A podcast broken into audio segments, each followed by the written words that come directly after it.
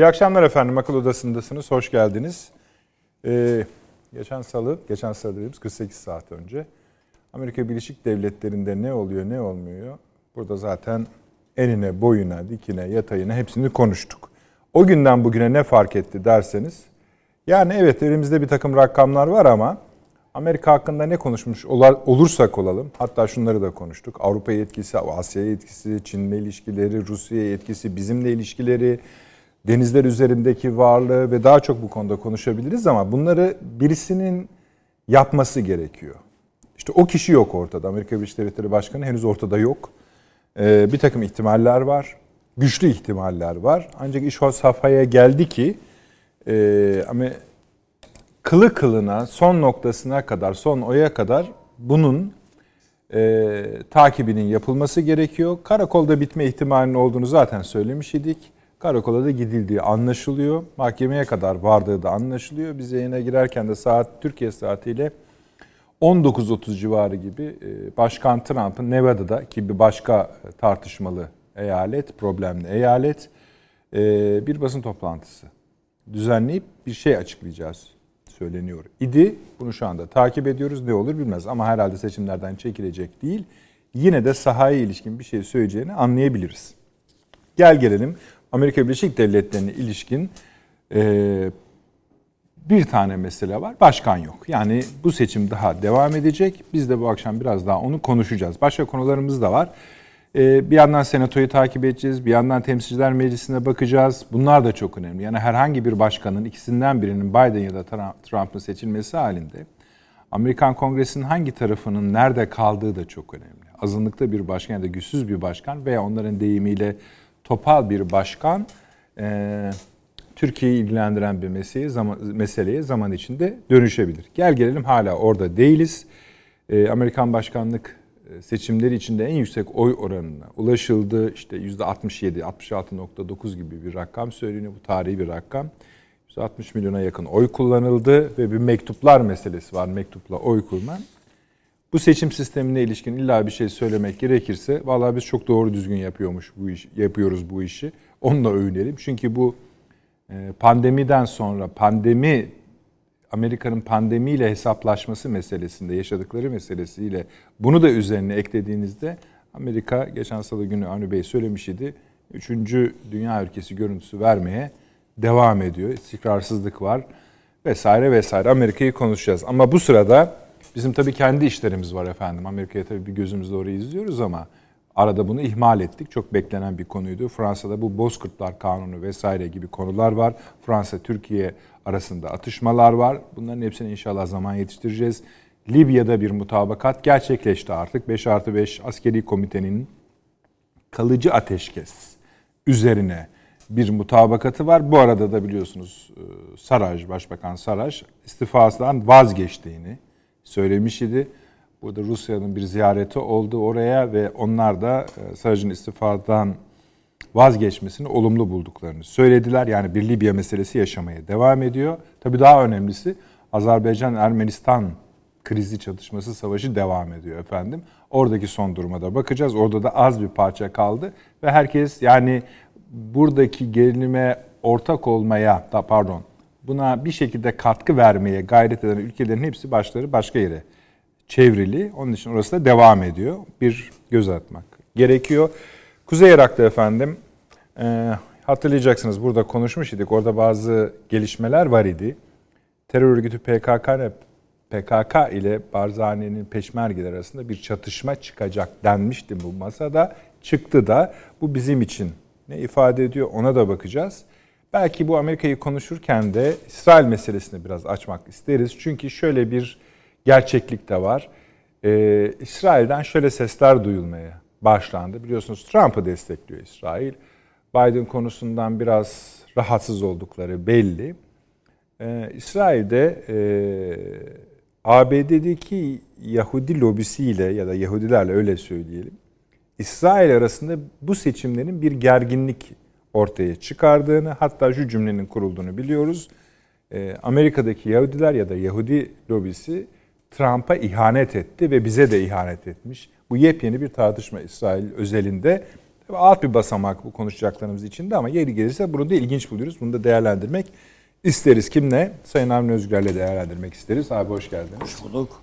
Profesör Doktor Süleyman Seyfi Öğün hocam hoş geldiniz. Hoş Ankara'da bu akşam Taşansu Türker hocam var. Profesör Doktor Taşansu Türker.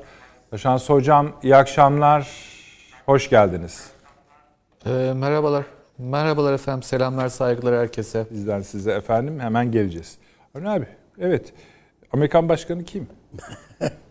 evet. milyon dolarlık Bilemiyoruz. Şey. Doğru. Yani bu sorunu henüz cevabını bulab bulmuş değil. Yani işte belki bu hafta sonu ha, niye en azından şey e, aritmetik tablo ortaya çıkabilir. Bir de hukuki bir tablo değerlendirme daha sonra olabilir belki. Ama ben e, anketlerde yüzde on beşe kadar gerilediği, geride kaldığı söylenen, söylenen bir Trump göz önüne alındığında Trump'ın başarılı olduğu manada. Yani çok çalışıyor. Günde 13 tane miting. Bu öyle kolay bir Ki, şey şeyden değil, çıkmış yani diyorsunuz. Yani koronadan çıkmış. Tabii tabii tabii. Yani bu o, o bakımdan önemli bir performans. O da, onu da evet Biden yaşlı ama Trump da öyle çok Genç. delikanlı değil yani. Açık açıkçası. Ee, o yüzden Amerika'nın iç siyaseti açısından bakıldığında, medya açısından bakıldığında, kamuoyu araştırmaları şirketleri açısından bakıldığında yüz karası yani. Evet. Tablo. Yani medyası kendi toplumunu da tam bilmiyor? Tam değil belki de hiç bilmiyormuş yani. Veyahut da biliyormuş da çok, o kadar bölünmüşlük var ki bizdeki Kap- gibi tıpkı. Hmm. Tamam mı? AK Partili medya işte muhalefet muhalif medya falan gibi yani o denli şey. Ee, bakıldığında öyle bir tablo var. Ee, onun sonuçlarını göreceğiz birkaç güne kadar veya işte bir süreç içinde yani sizde şöyle bir intiba oldu mu? Sandıkta sandıkta bir şeyler yaşandı intiba var mı? Olabilir. Çünkü herkes elindeki her kartı kullanıyor. Az buz değil diyorsunuz. Amerika Birleşik Devletleri Başkanı şey yani. değil yani. Şimdi e, bakıldığında devletler Amerika dışındaki devletler anlamda söylüyorum. Biz dahil yani bütün bölgemiz, işte dünyanın değişik ülkeleri, herkes hani kumar masasında kırmızıya, mavi, siyaha oynarlar ya kart şeyler, paraları veya taşları koyarlar ya. Ee, herkes bir yerlere koydu ve kimisi işte Trump'a koydu, kimisi Biden'a koydu. Esas bu ülkelerin iç siyasetlerini dipten etkileyecek. Bu ülkelerin derken yani bütün ülkeler. Yani düşünebiliyor musunuz Mısır'ın Biden kazanması halinde bundan etkilenmeyeceğini, Mısır yönetimini veya siyasetini. Biden'ın daha önceki açıklamaları, konuşmaları, şunları bunları filan göz önüne alındığında e, Suudi Arabistan'ın yani Prens Salman'ın mesela memnun olmasını olacağını düşünmek mümkün olabilir mi yani? Asla. Mesela biz Fransa'nın Biden'a yatırım yaptığını biliyorduk. Evet. Ama bugün ortaya çıkıyor ki Almanya'da mesela oraya yatırım yaptı. Evet. Bugün yansıyan Aa, tabii. Yani yansıyan açıklamalar öyle. Zamanı tabii. gelince okuruz. Yani biz de şok olduk diyor. Meğerse oraya yatırım yapmışlar. Tabii. Söyledik de yani Almanya. Tabii tabii biz söyledik ama ondan çıkan söylemediği için. Tabii tabii. Şöyle Resmi başka aldı. bir şey. Mesela evet biz biliyoruz Biden Kürt siyasetine e, olumlu yaklaşıyordu ve hedeflerine yani devletleşme hedeflerine olumlu yaklaşıyordu. Ama e, bundan buna rağmen PYD'nin Biden kazandığı zaman çok mutlu olacağını düşünebilir misiniz? Tamam biz size sormuş olalım bunu. Ha yani ben çok mutlu olacağını düşünemiyorum. Çünkü Pentagon'la birebir anlaşman anlaşan bir PD vardı ortada. Yani maaşa bağlanan bir PD vardı. Şu vardı, bu vardı. Ve yani o kadar ki Trump e, gayet küstah bir şekilde Türkiye'ye yani mektuplar yazıp efendim ben sizi filanca barıştırsam onu bir konuşsanız filan filan bile bunları değil.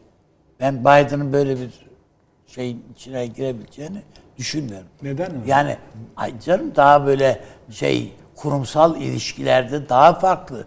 Yani de, nihayetinde bir devlet adamı canım yani 47 yıldır siyasetin içinde başkan yardımcılığı yapmış, şunu yapmış, bunu yapmış bir adam var. Yani önemli bir adam. O manada söylüyorum. Ee, Birleşik Arap Emirlikleri ile yürü bizim adımıza orayı da vur, buraya da silah ver. Şunu böyle bir siyasetin siyaset olabileceğini ve bundan gayet mutlu olabileceklerini Birleşik Arap Emirlikleri'nin Biden'dan dolayı e, hiç zannetmiyorum. Ben e, bu e, İstanbul cinayeti dolayısıyla Salman'ın filan bir hayli orada canlarının sıkılacağını, bir emirliklerin herkesa e, bir yıl soytarlığın orada sorgulanacağını e, falan düşünüyor. Ha buna karşılık işte İran'la ilişkilerini daha yumuşak. İran dört gözle bekliyor yani sonucu öyle gelsin diye. Yani aynı benzer şey Trump açısından da geçerli.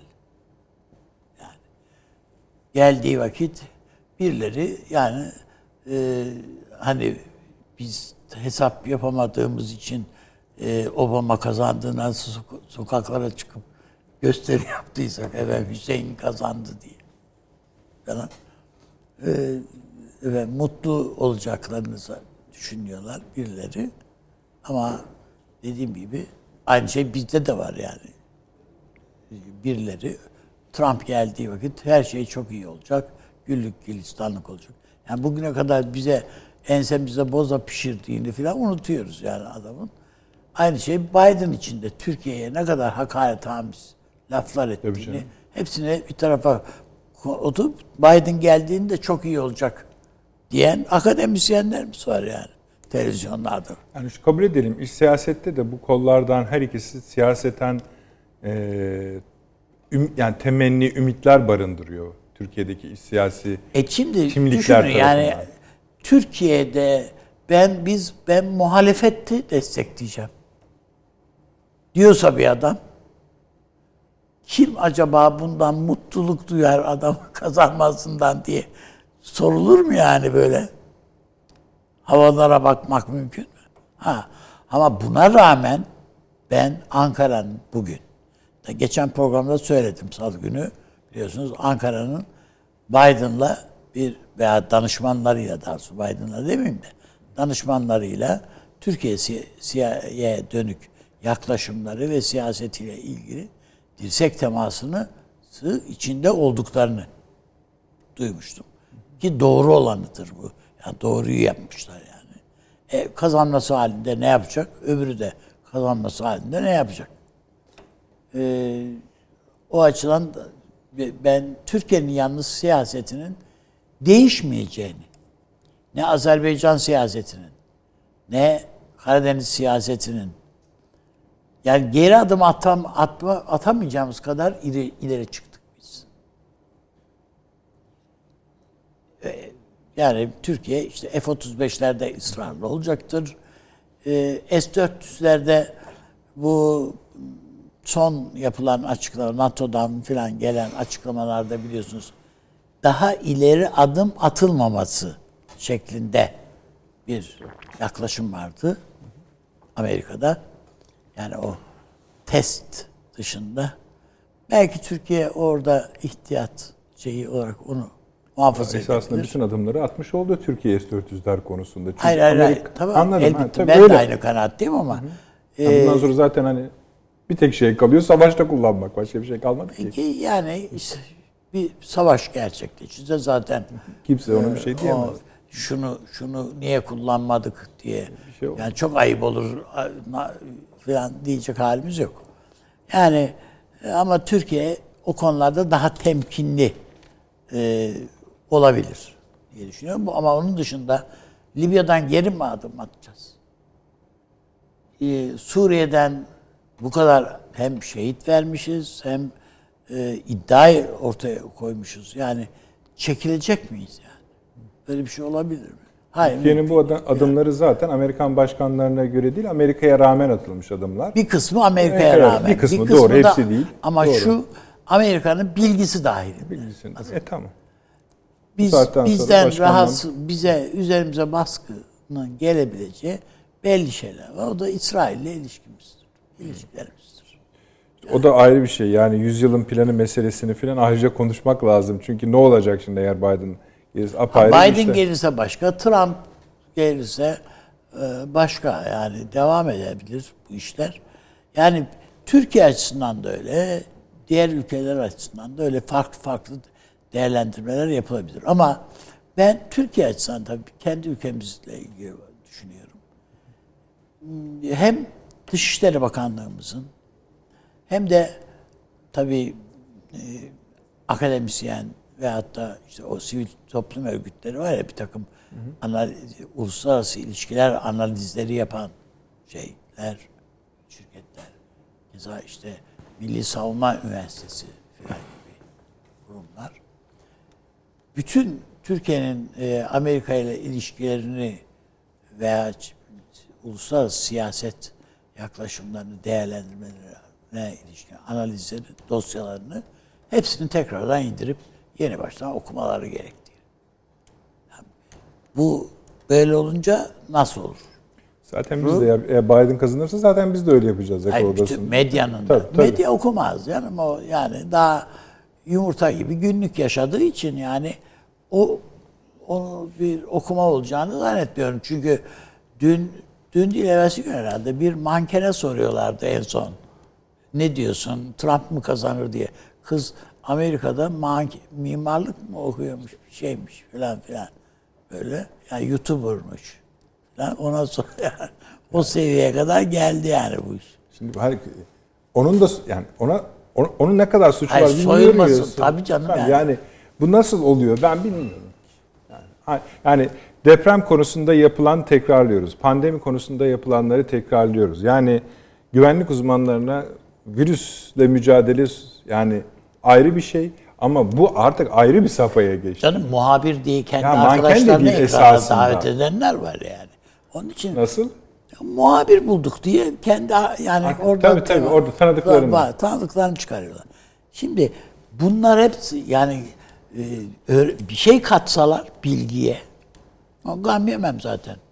Yani orada Amerika'da yaşayan tecrübeli oranın şeyi filan filan o siyaseti yakından takip eden insan elbette mesleğe ne olursa olsun bir kanaati vardır ve gözlemleri vardır. Hiç hiçbirisi ama bağlananların hiçbirisi bir iki tane bizim gazeteci tanıdıklarımız daha hariç yani işte Bora filan da orada Hayır tabii canım hani efendim hariç e, onlardan yani onların değerlendirmelerinden bir şey diğerlerin değerlendirmelerinden bir şey öğrenemiyorsun. Dolayısıyla ben e, ama şunu söyleyeyim yani inşallah bizim medyamız Türkiye seçimlerinde de bu kadar ilgili olur diye düşüneyim. 24 saat Tabii canım. Amerikan seçimleri e, o kadar ki dün hatır, kısmen ama bugün tamamen hatırladılar. Ya İzmir'de de deprem olduydu ha falan diye. Onun için yani tekrar acımızı bir daha hatırladık. tabii canım mahalle komşumuz gibi eyaletler değerlendiriliyor. Yani ben evet, Türkiye genel Georgia'da seçimleri ne oluyor diye kendi arkadaşın soruyor ya. Yani bu ne oldu? Bunlar geçen sefer bilmem belki kamuoyu merak Da- ediyor. Yani. Etmiyor mu? Trump'a oy vermişlerdi şimdi ne oldu filan diyor. De vallahi bilmiyorum. yani bu Sivas, Tokat, şurası burası değil ki bile bir şey söyleyelim. Yani bilmediğimiz için bir şey de söylemiyoruz. E sen bir de gazetecisin kardeşim ya sen nasıl bilmezsin filan. oluyor. Georgia'nın köyünde şey ko- yani komik zorunda. bir şey yani evet. Peki. Wisconsin diyor ya çocuk. yani tanıdığını insan söylüyor bunu. Tabii. Hayır yani en üst seviyede Şaşırmamak mümkün mü dedi ya birisi bana. ya ne diyebilirim? ama yani? ilgisi olabilir kamuoyunun. Acaba sen onu tartabiliyor muyuz? Yani mesela Türk kamuoyunun gerçekten bu kadar yoğun ilgisi var mı? Belki de vardır. Türk kamuoyunun nelerle Yoksa ilgili olduğunu, ilgisi mi? hayır canım yani nelerle ilgili olduğunu hepimiz biliyoruz kardeşim. İşte bizim bu işte emeklilik durumumuz ne olacak? Bizim yediğimiz içtiğimizin işte enflasyon durumumuz ne olacak? Şu bu filan yani bizim iç kamuoyumuzun şeyleri bu. Bu e, deprem herkesin şeyi yani sarslı. Bu deprem burada bitmeyecek. Tekrar acaba biz bunu unutup yine eski havalara dönecek miyiz? Yani insanlarımızın merak ettiği şeyler bu. Allah'tan ben daha önce bir söyledim zannediyorum geçen programlarda bir tanesinde. Ee, ben bu depremin, İzmir depreminin Türkiye'de bir silkinmeye inşallah vesile olacağını düşünüyorum. Yani sadece yeni binalar yapalım, bitsin bu iş, defteri kapatalım. Bundan ibaret değil. Nitekim İstanbul'da filan biliyorsunuz işte e, Güzelce diye bir bölgede, Ümraniye tarafında filan e, bir ka- radikal bir takım kararlar alınıyor. Ama esas olarak mecliste bir hazırlık olduğunu düşünüyorum. Partilerin ortaklaşa.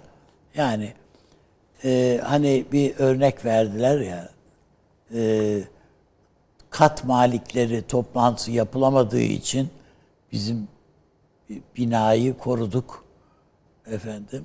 Yoksa e, yıkılma yıkımdan yani yıkıp yeni bir şey yapabilirdik ama kat maliklerini toplayamadığımız için başımıza bunlar geldi diyen insanların durumları onların falan ben hepsinin çok iyi örnekler olduğunu düşünüyorum. Peki. Zaten Zaten bu önümüzdeki dönem bu manada bizim kendi gündemimiz bizim için önemli. öyle. Türkiye'nin Irak gündemi bizim için önemli, Önemli. kardeşim. Bu e, PKK meselesi fevkalade Yani önemli. Suriye'de önemli. Yani konuşacağız zaten. Tabii. E, Suriye meselesi önemli. Hala bir takım şey, yerlerde şehitler veriyoruz. Önemli. Azerbaycan bizim için hayati derecede önemli bir konu. Keza Libya'da öyle. Yani bunlar Türkiye'nin esas şeyleri, duyarlılık noktaları. Şu anda Türkiye kendi sinir düğümleri üzerine te- zaten son iki yıldır, birkaç yıldır tamamına teksif olmuş vaziyette. Yoğunlaşmış vaziyette Türkiye. Öyle. Bunlardan gözünü çevirmeyecek. İnşallah e, yani Türkiye'yi bu dikkatle dikkat e, bu nazarla e, caydırmak isteyecek gelişmeler olmaz. Yani olsa da zaten söylediğiniz hani e, pek öyle durmuyor Ankara. Yani bundan hani çekinecek. Sağlam duruyor. Sağlam duruyor. Evet, Şöyle yapalım açık. Süleyman Hocam. İlk reklamımızı bir verelim. Programın başında olduğu için avantaj yaratsın bize. Daha rahat konuşalım, uzun konuşalım. Kısa efendim hemen geliyoruz.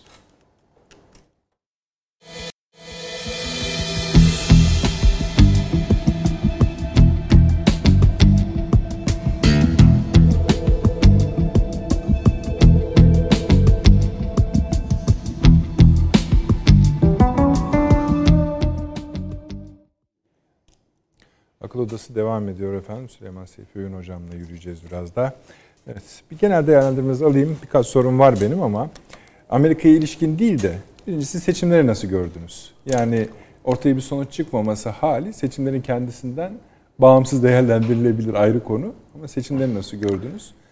Mesela Valla çok siz de Avni Bey gibi hani işkillendiniz diyeyim tırnak içinde. yani çok kötü bir seçim sistemleri var. Bu çıktı ortaya. Yani şimdi şu söyleniyor işte Amerika'da kurumsalcılarla bir manada siyasetin başı bozukluğu arasında bir kavga var. İşte Biden kurumsal e, yaklaşımı temsil ediyor. Öteki başına buyruk işler yapıyor filan. İyi de o kurumlarda problemler çıkıyor işte ortaya. Yani şimdi mesela Nedret Bey siz en son ne zaman bir yakınınıza veya bir akrabanıza mektup yazdınız Allah aşkına yani? Bitti bu işler değil mi yani? O eski tamam Gayet. nostaljik hikayeler var. Bak postacı geliyor türküsü. Postaneden gelen şeylerin artık bir büyüsü yok. Faturalar, maturalar bir şeyler geliyor. Eskiden Hatta mektup bekle- onlardan da mümkün mertebe dijitale geçmek arzusunda. arzusundayız. Amerika gibi, Amerika Birleşik Devletleri gibi yok siber akıl, yok şu, yok bu, teknoloji bilmem ne filan diyen bir ülkede posta ile oy kullanılıyor. Bu anlaşılır bir şey midir sizce? Daha şöyle bir şey var Süleyman Hocam. Siz mesela duydum, duymuş muydunuz bilmiyorum. Duymuşsunuzdur muhtemelen ama mektupla oy kullanma meselesi şöyle. Sizin bu oyunuzu mektupla kullanabilmeniz için kendinizi bildirmeniz gerekiyor. Kime? Oyu atacağınız partiye. O parti size o mektupla ilgili şeyleri veriyor. Tabii çok ayrıntıları önemli dediğiniz gibi de, ya. Hayır hani yani ama bürokrasi bürokrasi yani kazdıkça şey. bir skandal çıkıyor altında. Evet, tabii. Yani bu sistemin. Yani şimdi mesela nüfusa göre delege sayısı bilmem ne vila şeyi eyaleti 12'ymiş de öteki de bilmem 35'miş de falan. Nasıl düşünüyorsunuz? Yani nüfus olarak. Hayır. Siyah beyaz oranlarına göre. Hala. Böyle bir kepazelik olabilir mi yani? Bu, bu nasıl bir şey? Akıl almaz bir sistem. Daha çok oy alan kaybedebiliyor. ya bunu yapamadılar mı Allah rızası için? Yani dersiniz ki işte biz siber devrimi yapmış Ay, bir toplumuz. sistem falan var ki hiç dünyada Evet, yani efendim, demokrasi gayet basit. hiçbir ülkede geçerli değil. öyle. Tabii ki yani. Hakikaten akıl hani diyoruz ki tabii Amerika'yı bilmiyoruz orada yaşamıyoruz. Oranın şartları, yerel dinamikler falan. Tamam da yani biraz akıl doğru var. mu değil mi? Daha çok oy alan seçimi kaybediyor mu etmiyor mu? Ediyor Bu bir işte, vaka değil mi? ediyor. Daha önce yaşanmadı Tabii, mı? tabii. E tamam konu başka ne konuşacağız? Yani şimdi mesela diyelim bilmem ne eyaletinde bir oyla ben e, rakibimi geçiyorsam bütün parsayı topluyorum. Bu da bir tuhaf. Öbürleri ne oluyor? Onların temsili ne oluyor? Hocam Kevin Costner'ın bir filmi var. Bütün Amerika'da e, oylar veriliyor veriliyor. Böyle oğluyla küçük oğluyla yaşayan bir biraz da ay yaş bir adam bir Amerika'da küçük bir kasabada. Her şey onun oyuna kalmış. Her, Yani diğeri eşit. bütün partiler onun için sırf ayrı kampanya yapıyorlar filan. Yani önemli bir film. Kime oy versem filan gibilerden bir ismi var filmin. Şu anda adı, adını hatırlamıyorum ama bizim televizyonlarda filan da gösterildi Gösterildi. yani. Peki. Şimdi hakikaten kazdıkça nahoş kokular geliyor. Bu seçim sistemleri Allah'lık Ali Bey yani. Ee, ve bunu da yenilemiyorlar da yani. Israrla da böyle devam ettiriyorlar. Şimdi ben bu celebrity'nin fotoğraflarını filan gördüm. Yani bir şarkıcı ne bileyim veya akt- aktrist biraz da böyle vamp bir poz veriyor. Posta kutusuna atıyor falan.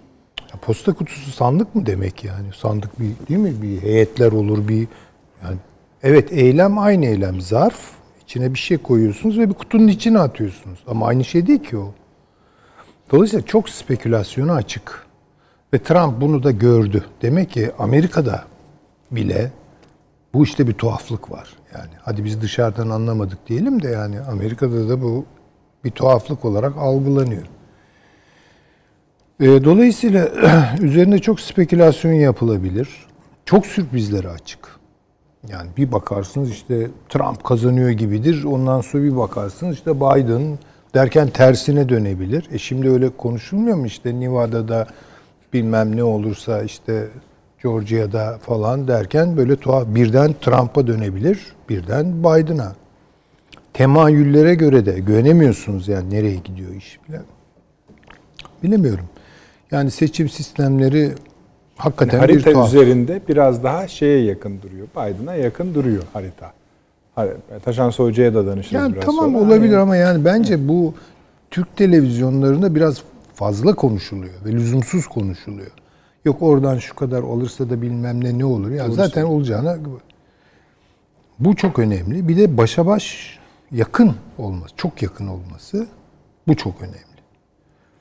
Yani hele hele şimdi bilemiyorum ama yanlış bir bilgi ise lütfen düzel. Benim görebildiğim kadar Trump oylarını arttırdı. Tabii tabii. Bu seçimde arttırdı değil mi yani? Katılım Kimileri adımız 3 var, milyon diyor, kimileri 5 milyon. E bu ne yani? Başarılı Son yani. 4 yılda Trump'a yönelik kampanyaları düşündüğümüzde bunun yani seçmen sayısının artmasının da aynı orantıda dan daha fazla arttığını Daha fazla arttı. En basiti şu. Kendi ka- partisine karşı bile adam mücadele verdi. Evet yani o boyutu da var. Var. O boyutta. Yani demokratların da içinde bölünmeler Yani şöyle var. to- yani bu kısmı şöyle toparlayabilir miyiz? Evet Amerika Birleşik Devletleri'ndeki seçim ilgi çekici bir seçimdir ve Amerika Birleşik Devletleri Başkanı'nın kim olacağı biz dahil birçok yeri ülkeyi dengelere etkiler. Güzel. Yok, hiç şüphe yok. Fakat bilmem ne kasabasının bilmem neresinde şu oy kullanıldı, bu oy kullanılmadı. ne Bunları şu. tabii tartışmak bence yani biraz e, Ama çünkü yani zekayı yeni başkana göre bizim konuşmamız gereken onlarca konu var. Tabii tabii. Tabii Avrupa tabii. Birliği bugün çıktı diyor ki biz yani diyor başka bir ilişki bekliyoruz Biden'dan. Tabii ki. Bu ne demek? Şimdi- Al- buyurun tamam. Estağfurullah. Şimdi şöyle yani e, bu seçimlerin dünya çapında ilgi görmesi Türkiye'de biraz fazla ilgi görmüş olabilir ama yani hakikaten bütün dünya televizyonlar, medya filan yani yoğun bir ilgi gösterdi buna. Yani işte Hindistan'da da çok e, şey, yoğun bir şekilde takip edildi. Ya belki Hint seçimlerinden daha fazla da ilgiyle takip edildi. O şundandır. Çünkü- Kendi seçimlerini tam izleyemiyorlar ya. İzlemeye izleyemeyebiliyorlar evet. Teknik olarak. bu kadar konsantre. Ee, bir çatlak büyüyor ve bütün küreyi sarıyor. Şimdi bunu görmemiz lazım. Amerika'da lalettayn bir kutuplaşma yok. Şu an dünyanın pek çok yerinde, Avrupa'da da Tabii. ciddi ciddi kutuplaşma var ve bakıyorsunuz ortak paydalara sahip. Yani şimdi Fransa'da kutuplaşma tamam çok sayıda siyasal bölünme, ideolojik dallanma, budaklanma falan olabilir ama belli e, cepheler oluşuyor hakikaten. Ve o cephelerin tematiklerine baktığımız zaman yani çok büyük benzerlikler var. Şimdi Amerikan seçimlerini izliyorken sanki aa sanki bir Türkiye'de bir seçim izliyormuşuz hissine kapılıyoruz. Eminim Almanya'da da benzer bir şey var. Fransa'da da var. İngiltere'de de var. Ee, bu küresel manada bir kutuplaşmaya gidiyor dünya. Bir kere bunu görelim. Ama tabii çatlağın merkez üssü Amerika Birleşik Devletleri. Çünkü Amerika Birleşik Devletleri tarafından inşa edilmiş bir dünyada yaşıyoruz 1945'ten bu yana. Bunun son 20 senesi, 30 senesi çok problemli. Ve sürekli olarak hani artık deprem metaforunu kullanmakta biraz e, dikkatli olmaya çalışıyorum. E, onun için lütfen özür dileyerek bunu yapayım. E, bu işin bir merkez üssü var yani. O merkez üssünden başlıyor ama dalga dalga bütün dünya. Rusya'da da bu bölünme var. Adı başka türlü konuluyor olabilir ama bütün dünyada bir sağ, popülistik, milliyetçi, içe kapanmacı bilemem yani tematikleri Batı ayrıca çalışan ziyadesiyle olduğunu söyleyebilir miyiz? e, tabii ki var yani. Şimdi Diğerlerine- Fransa'ya bakın Le Pen diye biri Öyle. çıkıyor işte karşınıza. Yani e, işte Hollanda'da var, e, bilmem Avusturya'da var. Nereye elinize atsanız benzer şeyler çıkıyor. Bu tabii e, bir internasyonel oluşturmuyor. Ama sempati ilişkileri oluşturuyor. Şimdi mesela bu Türkiye'deki Trumpçılığı ben biraz böyle görüyorum. Yani eskiden Mehmet Ali, Muhammed Ali Clay maçlarını seyrederken yumruk attıkça İslam yumruğunu vuruyor falan gibi hislerle seyreder. Bu daha anlaşılır bir şey ama Trump'ta ne buluyorsunuz yani? Trump'ta ya Trump'ı e, Trump'ın kazanmasını isteyenler dünyada biraz meşrep benzerliği gördüğü için yapıyorlar. Çünkü ne diyor adam? Amerika'yı büyüteceğim diyor, kapatacağım diyor, içinden kalkındıracağım diyor falan. Nasıl yani Hocam, o benzerliği sadece e, diğer ülkeler kurmadı. Yani Batı ülkeleri de yani kapakları tabii, hatırlayın. hepsinde var Yani yani. Time'ın kapağı, Newsweek'in tabii, kapağı, tabii. Amerikan gazetelerin şu şu şu liderler aynı diye. Tabii ama aslında bu içe kapanmacı bir tür bu siyasal bir monadoloji bu yani e, şeyin filozof Leibniz'in böyle monatları vardır yani. Şimdi aynı yerde koordinat olarak yer alabiliyorsunuz ama o monatlar da kendi arasında kavgalı oluyor. Yani bunu bilelim. Onun için Trump'ın işte o utanmaz mektubu, işte Türkiye'ye tehdit savurmaları falan Mahvedelim bunlar unutulmaması lazım gelen şeyler. Diğer taraf ise yani karşı taraf ise işte dünya Biden'cılığı diyebiliriz. Buna Biraz baydılar ama olsun. Yani buyurun. neyse ama e, işte bakıyorsunuz aynı şey. Yani şimdi mesela bir Amerika'da oyların dağılımı meselesine bakıyorum. Kıyılar Çok beğendim. değil mi çok benziyor. Ve işte orta Yani paranteze or- alınmış. yani bunu hatırlıyoruz değil mi? Bu işleri hatırlıyoruz evet. yani. Ama o, o e, grup, o diyelim cephenin öbür tarafı e, daha internasyonalist. Yani bunu bunu daha dayanışmacı. Daha dayanışmacı. Ee, bu böyle de gidecek. Bir buhran devrini Parantezler yaşıyoruz. için söylediniz değil mi? Efendim? Daha dayanışmacı. Tabii olan, tabii, tabii Çok daha dayanışmacı. Yani Avrupa'da bugün Biden diyen niye dediğini çok iyi biliyor. Ve bundan ne beklediğini de çok iyi biliyor. Diğerlerinde ihtimaller var. Yani kavga da ederiz, pazarlıkla anlaşabiliriz de falan.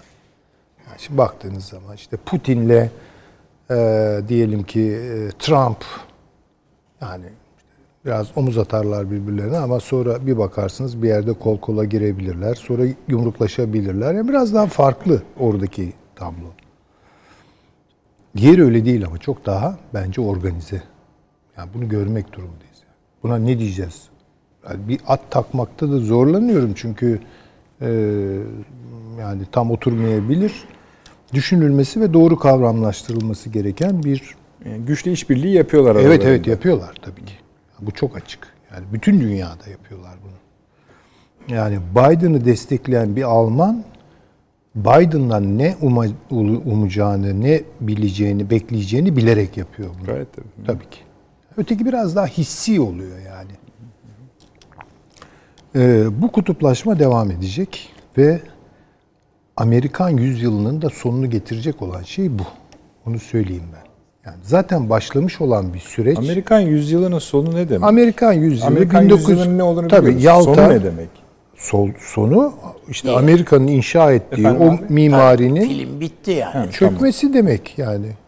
yani. işlevsiz hale gelmesi Tamam. ve çökmesi. O halde Amerika'yı tarif edebilir misiniz? Yani sonunun geldiği yerdeki Amerika nasıl bir Amerika? Yani bunu anlatabilirim tabii ama Zorlayıcı olduğunu sıkıcı, fark- Yok hayır hayır bunu zevkle de anlatabilirim ama yani sıkıcı olur muyum onu bilmiyorum. Bunun şöyle bir durum da var da onun için. Ben de benzer bir şey son yaz, köşe yazımda bahsetmiştim. Yani herkes diyor ki Amerika'nın ölüsü bile yeter ama yeni gelen başkan hani şeyi kaldırmaya da geliyor olabilir cenazeyi. Ayrı bir konudur o. Valla Biden'a oy veren Amerikalılar Amerika'ya oy vermediler. Neye oy verdiler? Başka bir şeye. Amerika'nın Başka bir şey çözülmesine oy verdiler. Peki. Bu önemli. Bunu biraz konuşalım. Konuşalım Eminim. tabii. Yani çünkü bakınız Trump ne deniyor? Hani kabalamalar var bu konuda. Bazı basitlemeler var. Trump işte Amerikan devletini temsil ediyor. Biden küresel sermayeyi temsil ediyor. Bu yanlış bir algılama değil. Ama doğru bir ifade de değil. Yani çok böyle pat diye zihinlere yani böyle açımlamalar sunan bir kavramlaştırma değil. Ama yanlış da değil. Trump e, Amerika'yı büyütelim, tekrar Amerika'yı muhteşem kılalım. Değil mi yani böyle bir Evet. bir glorious Yeniden. revolution yapmak istiyor. Öbüründen böyle bir şey duyuyor musunuz? Yani mesela Amerika'yı şöyle yapacağız, Amerika'yı böyle yapacağız falan. Sadece şunu söylüyor. Seçimde- yani fabrika seçimle bir- fabrika ayarlarımıza geri döneceğiz. Yani aslında çok muhafazakar, restoratif bir şey Öyle, söylüyor yani. öyle. Yani fabrika ayarlarına geri döneceğiz. Bunu söyleyen sözüm ona sol. Demokratlar. Sol. Ama hiçbir statikoyu zorlayan bir şey yok onun içinde. Bu Eski da size bir ayarlarımız... şeyler hatırlatıyor mu? Hayır hatırlatmaz mı? İşte yani onu onu arz etmeye çalışıyorum. Estağfurullah. Bu aslında muhafazakar. Bu nedense demokratizmle, e, sosyalist sol, sol olmakla, sosyalist olmakla, liberal olmakla, işte ucu açık olmakla böyle bir bir şekilde yaldızlanıyor, üzerimize getiriliyor ama aslında fevkalade muhafazakar ve Trump'tan daha muhafazakar. Yani Trump çünkü kaba saba bir adam, tabii ki faşizan bir adam. Yani bu bunalım dönemleri ne çıkaracak ortaya zaten? Böyle adamlar çıkarır yani. Faşizan bir adam, sistemi zorluyor, yırtıcı falan, kural tanımaz falan bir adam. Ama en azından söylediği bir şey var. Ben Amerika adına konuşuyorum diyor ve Amerika için konuşuyorum. Öbürü öyle bir şey söylemiyor. Öbürü işte ne bileyim evrensel değerler diyor.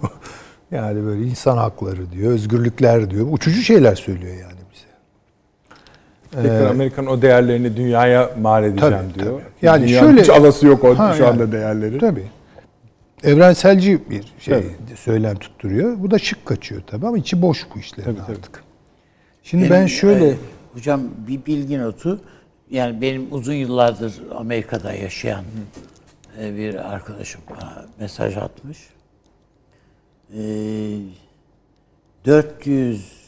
497 bin posta servisi çalışanı var. Biden bunun üstüne oynadı diyor. Ya bilemiyorum mümkündür. Yani bu bir iddia tabii. Ve bunları çalıştırmazsan sorun olur.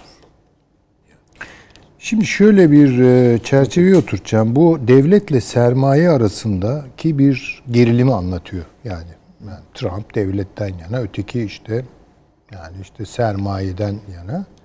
Valla sermaye hareketlerinin, sermayenin aklının bir coğrafi aidiyeti yoktur.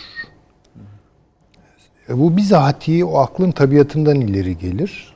Kendi asimptotunda kendini sonsuzlaştırmak isteyen bir şeydir sermaye yani. Onun için biraz gaz formudur yani. Ben öyle anlatırım onu. Devlet biraz katı bir formdur yani. Katı gaz arası. Arada sıvı alanlar da işte uluslar, toplumlar, sınıflar filan bunlardır.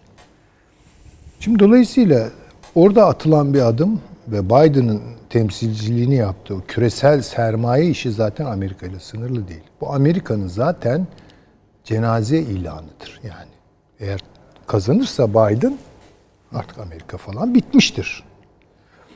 Yani teknolojisiyle, sermayesiyle vesairesiyle zaten oradaki birikim her neyse orayı terk etmiş demektir. Zaten terk etti. Ha şu ara biraz Çin'i de terk ettiği söyleniyor. Ya dağılır o gitti gider yani sürekli olarak farklı farklı yerlere gider. Dolayısıyla yani baştan bu söyleniyor. Amerika'yı bu hale getiren karşılıksız para basmaktı. Dünyayı dolarize etmekti. Bunun önce bir nimetini yediler Bütün dünyadan artık çektiler ve bedavaya getirdiler bu işi. Ama burada öyle bir takım çevrim aksamaları oldu ki çünkü bu belli bir eşiği aştıktan sonra kontrol dışına çıkıyor ve sizi de altınıza alıyor. Bir anafora dönüşüyor bu hikaye. Amerika o anafora yakalandı.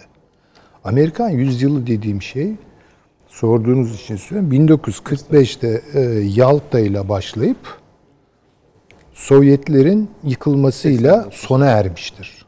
Yani bunu da görmedik tabii. Yani Sovyetler yıkılınca Amerika kazandı filan zannettik. Öyle bir şey yok. O bir dünya sistemi ve dünya sisteminden büyük bir parça koptuğu zaman o her yere etkiler. Yani dolayısıyla tsunami'sini şimdi görüyoruz. Yani orada evet deprem oldu, Sovyetleri yıktı. Tsunami bugün Amerika'yı şey ne diyelim ona bir felakete sürüklüyor. Dolayısıyla bu süreci kaybedecekler. Trump başarabilir miydi? İzninizle son onu söyleyeyim. Yani mesela ya başarılabilir mi? Bilmiyoruz şimdi. Belki de kazanacak, gelecek. Hayır, başaramayacak. Çünkü zaten Trump neyi söylüyor? Diyor ki ben diyor doları alacağım tekrar diyor altına bağlayacağım. Altın standart. Gümrük politikaları uygulayacağım diyor. Yani listin fi tarihte söylediği şeylerden bahsediyor. Yani bir taraftan da dünyada hala petrodolar hakim olacak. İmkansız böyle bir şey. Bunu sürdüremezsin bu şekilde. İkincisi bunu yapman demek zaten yenildiğini kabul ediyorsun. Yani ben artık bir dünya gücü değilim. Yani ben biraz kendi işime bakacağım. Dediğiniz an zaten dünya iddianızı kaybediyorsunuz. Yani Trump'ın söylemi dünya iddiasını kaybedip kendini onarmaya adanmış. Değil mi? Ekonomik olarak onarmaya Ama bu da adanmış. önemsiz bir şey değil yani Amerika Önemsiz bakınca. bir şey değil ama reel bir şey değil. Şimdi bazıları bunun çok sağlıklı ve sonuç alacak bir şey olduğunu. Hayır olmaz. İddialı.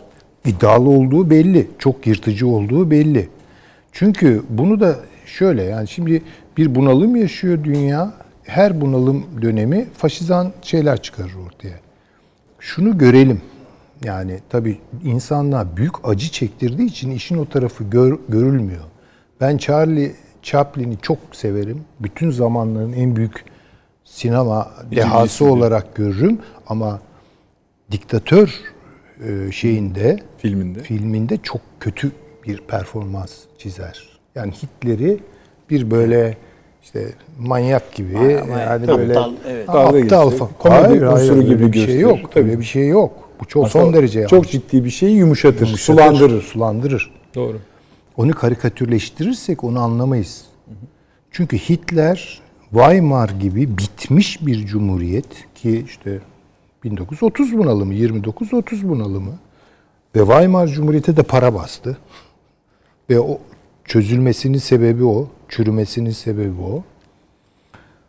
33'te iktidar olduğu Hitler 39'da bütün dünyaya savaş açtı. Tam burada biraz mola verelim mi? Peki. Peki. Çünkü asıl ben sizden şunu da alma arzusundayım. Bu çözülme işini Amerika Birleşik Devletleri'nin çözülmesi meselesini daha da tarif etmenizi rica edeceğim.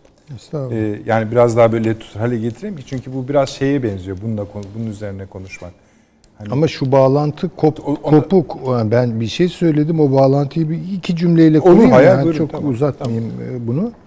Dolayısıyla e, İngiltere'nin hakim olduğu dünya hegemonyasının çözüldüğü bir dönemde Hitler bu performansı gösterdi. Anladım.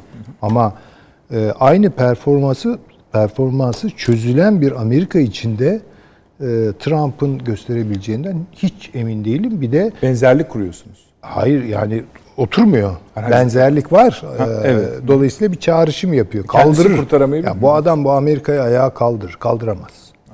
O iş bitti. Amerikan yüzyılı bitti. Bitti. Onu söyleyebilirim. Yani ama ayrıntılarına gireriz. Tabii tabii. Yo, önemsiyorum ben bunu. Onun bir tarif etmekte fayda var. Şimdi bir Taşans Hocam'ı görebilir miyim ekranda arkadaşlar? Taşans Hocam sizi beklettik. Farkındayım. Ne olur kusura bakmayın. Ee, reklamlarımız biraz fazla olduğu için biraz onları elemeye gayret ediyorum. Onu da bitirelim. Yine size de uzun bir konuşma süresi ayırayım izninizle. Hemen geliyoruz efendim.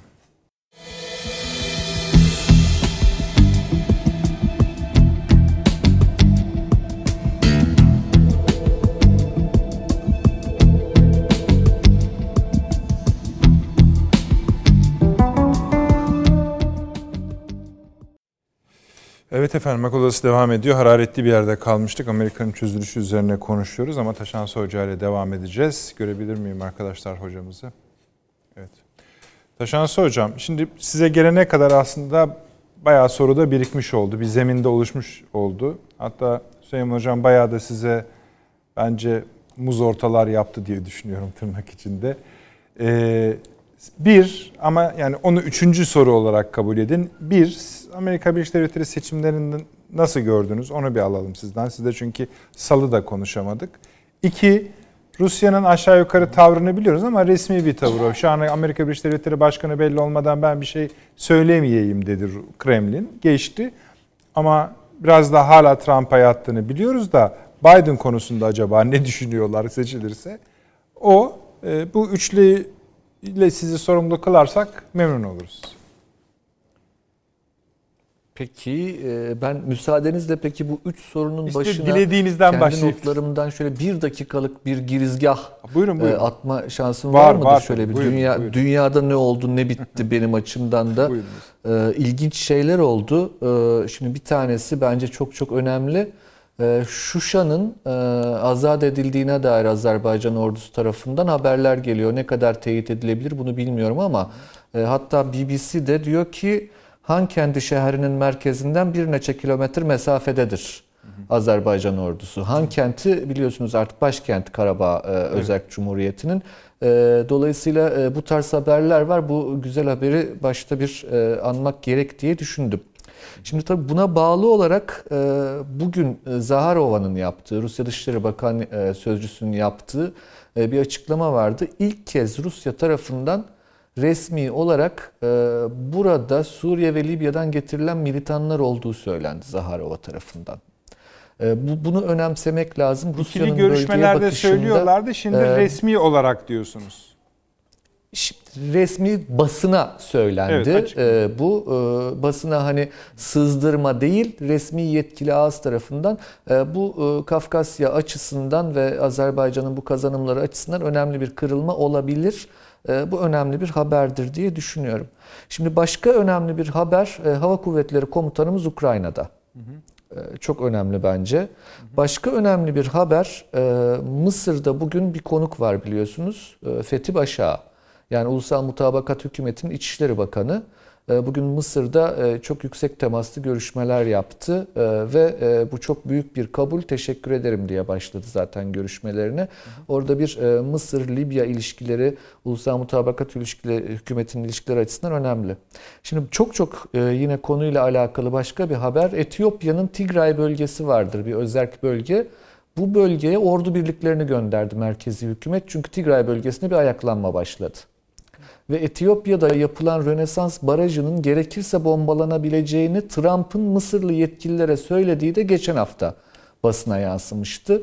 E, bu haberi de böyle değerlendirelim. Buna bağlı başka bir şey Somali'nin IMF'ye olan borçları Türkiye tarafından kapatılacağı bugün açıklandı.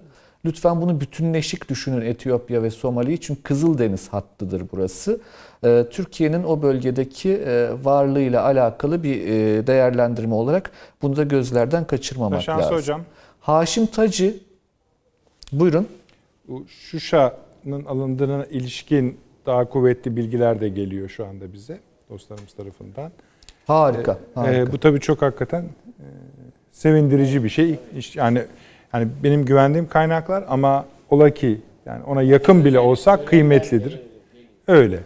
Ee, tabii önemli. Buyurunuz. Ee, Şimdi başka bir bölge Balkanlar. Haşim Taçi, e, Kosova'nın devlet başkanı biliyorsunuz. Bugün istifa etti. Ee, Hakta kurulu olan Ulusal, Uluslararası Ceza Mahkemesi'nde yargılanmak için istifa etti. Çok çok önemli. Savcılık Moldova seçimleri var. Dodon Evet, Dodon ve Sandu e, yarışıyor Moldova seçimlerinde. Rusya ve Batı arasında ortadan ikiye yarılmış olan bu ülkede bu seçimler çok çok önemli ve herkesin gözü aslında Doğu Avrupa'ya dair bu Moldova'daki seçimlerde. E, Efendim başka bir şey, e, PKK ile PDK'nin çatışmaları var Kuzey Irak'ta. Ve Kuzey Irak'ta bu çatışmalar aslında beklenen bir şeydi. Çünkü belli ki orada ciddi anlamda bir güç mücadelesi var. E, Ve Barzani kuvvetleri e, o anlamda e, çok sıkıştığı için artık son e, sıkışıklıktan bir çıkış yolu bulmaya çalışıyor. Necmettin Kerim öldü Maryland'de. Yarın Neçirvan Barzani onu karşılayacak Erbil'de ve bir devlet töreniyle defnedilecek Kuzey Irak'a dair. Rosneft geçen yılın karını açıkladı. Kuzey Irak karını 330 milyon dolar. Şimdi Rosneft'in Kuzey Irak'taki varlığı her şeyden önemli, çok dikkatli izlenmesi gereken bir şey.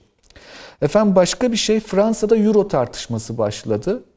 Ee, Euro'nun Fransa'nın e, endüstri endüstriyalizasyonunun e, önüne ket, e, barikat kurduğu, buna ket vurduğu şeklindeki tartışmalar alevlendi. Aynı Fransa'nın Dışişleri Bakanlığı Le Drian e, kim olursa olsun Amerikan Devlet Başkanı fark etmez transatlantik ilişkilerin yeniden tanımlanması gerekir dedi. Doğru. Ee, Lukashenko Macron'a ben senin Müslümanlarla aranı düzeltirim sen bu işleri hiç bilmiyorsun dedi. Bence bu da çok önemli bir haber. Ee, Moskova Devlet Üniversitesi içerisinde büyük bir katedral yapılması kararı alındı. Rusya Genelkurmay Başkanlığı içine de iki yıl önce çok büyük bir katedral yapılmıştı.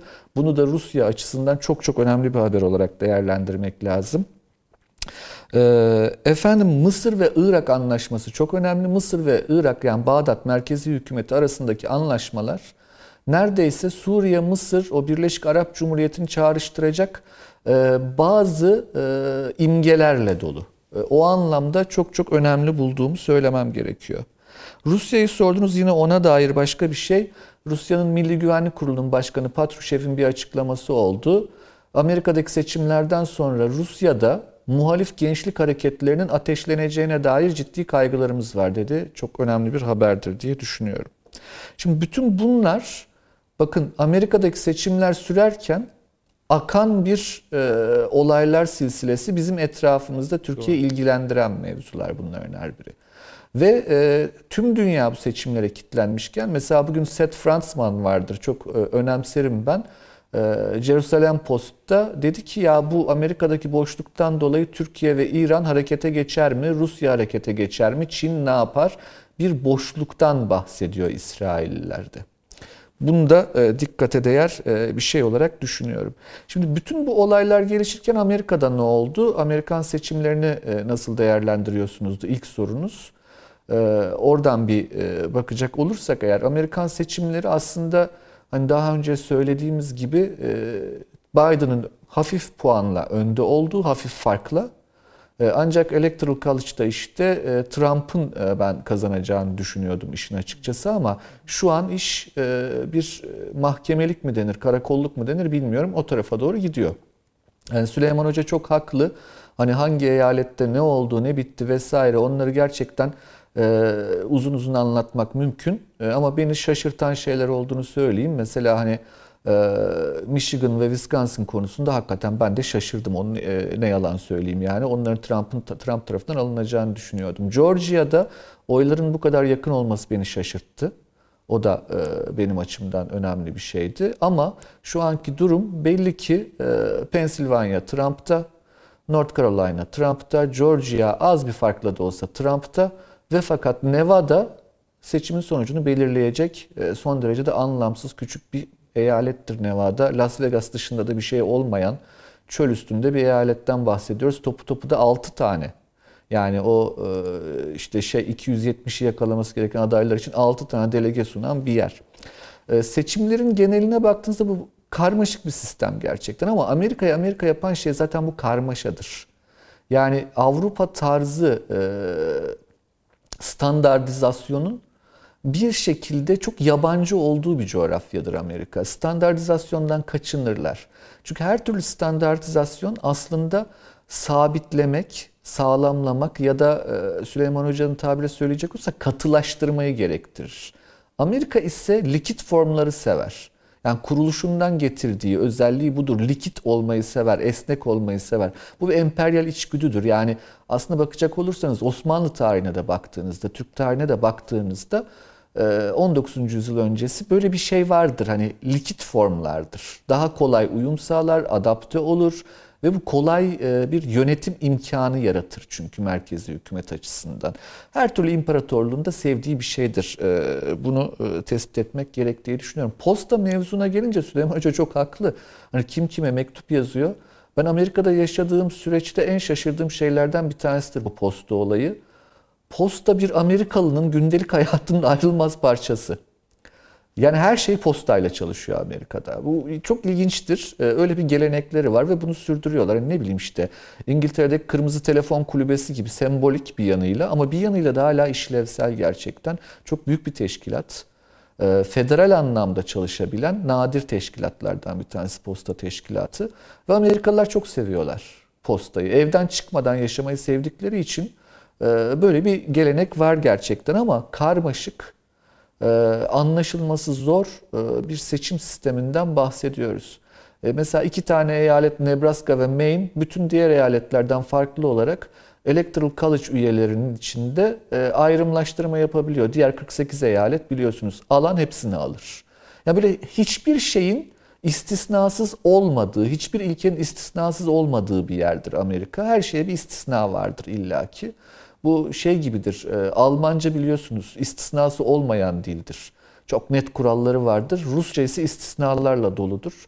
İşte bu birazcık hani e, o katılaşamama hali ama katılaşamamak bazen de avantajdır. İmparatorluklar açısından böyle bakmak lazım diye düşünüyorum seçimlere. Şimdi e, Rusya konusuna geçince buradan ikinci sorunuz oydu. Rusya çok aslında tavrı açık zaten. Mesela işte iki gün önce Lavrov'un yaptığı bir açıklama vardı. Dedi ki Batı bize karşı baskılarını iki katına çıkardı.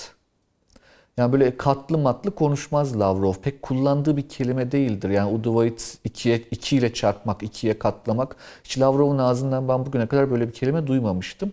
Hani onun kelime haznesinde, kullandığı kelimeler içerisinde olmayan bir şey. Çok sert bir şey söylüyor yani Lavrov. Ee, baskısını çok arttırdı, epey arttırdı, dayanılmaz noktaya getirdi demek aslında Lavrov'un dilini tercüme ettiğimizde. Ee, ve bunu bir şekilde e, Amerikan seçimlerinden de Biden'ın e, kazanma ihtimalini öngören e, bir e, Rusya'nın zaten o yüzden daha önceki programlarda söylemiştik Türkiye ile de çok daha yakın ilişki kurma çabasını tespit edebiliyoruz. Şimdi oradan aslında e, Rusya'yı böyle bir hızla atlayayım.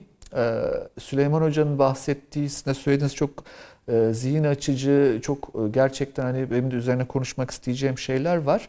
E, orada ama hani e, biz hep böyle fazlaca kültürden, sanattan örnekler veriyoruz, felsefeden, siyaset biliminden programda ama benim aklıma şey geliyor şimdi popüler kültürden bu Eşofmanlı Şevket Hoca diye bir karakter var. Yahu biz bunları anlattık diye başlıyor her şeye. Ee, yani şu akıl odası programında gerçekten hani biz bunları şekillerle anlattık demek istiyorum ben de Amerika'daki e, bu aslında seçimi ve Trump-Biden yarışmasını daha geniş bir çerçevede yorumlamaya ama şöyle kısaca özetleyecek olursak e, Amerika özelinde bakacak olursak e, Süleyman Hoca'nın söylediği bir cümle var. Çok çok önemli bir cümle. Biden'a oy verenler Amerika'ya oy vermediler dedi. Çok e, ben bu cümleyi çok önemsedim. Üzerine çok konuşmak isteyeceğim bir cümle. E, bu Petro'ya dair e, Rus muhafazakarlığının kurucu babalarından Berdiyev'in bir sözü vardır. Rusya'nın bedenini yeniden yarattı ama ruhuna tecavüz ederek demişti. Şimdi bu beden ve ruh farklı şeyler olabiliyor gerçekten. Amerika'ya baktığınızda da Amerika'nın bedenine oy vermedi belki Biden'a oy verenler ama Amerika'nın kurucu ruhuna oy vermiş olabilirler. Ancak Amerika'nın kurucu ruhu bir nokta gelip de Amerika'nın bildiğimiz Amerika olmaktan çıkmasına sebep olacak olabilir. Yani şöyle söyleyelim Amerika'nın kurucu ruhundaki ilerleme düşüncesi ve o katılaşmama isteği devamlı esnek kalma isteği bir noktada Amerika'nın kendisini yok etmesini gerektirecekti zaten. Bu yani büyüme, e, kontrolsüz bir büyüme ve eninde sonunda o büyümenin içerisinde o özün, çekirdeğin kendini yok etmesi hali. Aslında bir, bir nevi nükleer füzyon gibi bir şey bu. Ve Amerika'nın kuruluşu zaten bunun üzerindedir. Yani o progres düşüncesi, ilerleme düşüncesi. Bakmayın siz hani Brezilya'nın bayrağındadır. Orada progres yazar ya düzen ve ilerleme Auguste Comte'ün. Ee, Amerika ise bunu alıp uygulayan bir ülkedir gerçekten. Düzen ve ilerleme üstüne hocam. gider. Bizde de biliyorsunuz bizim düzen anlayışımız iddiattı.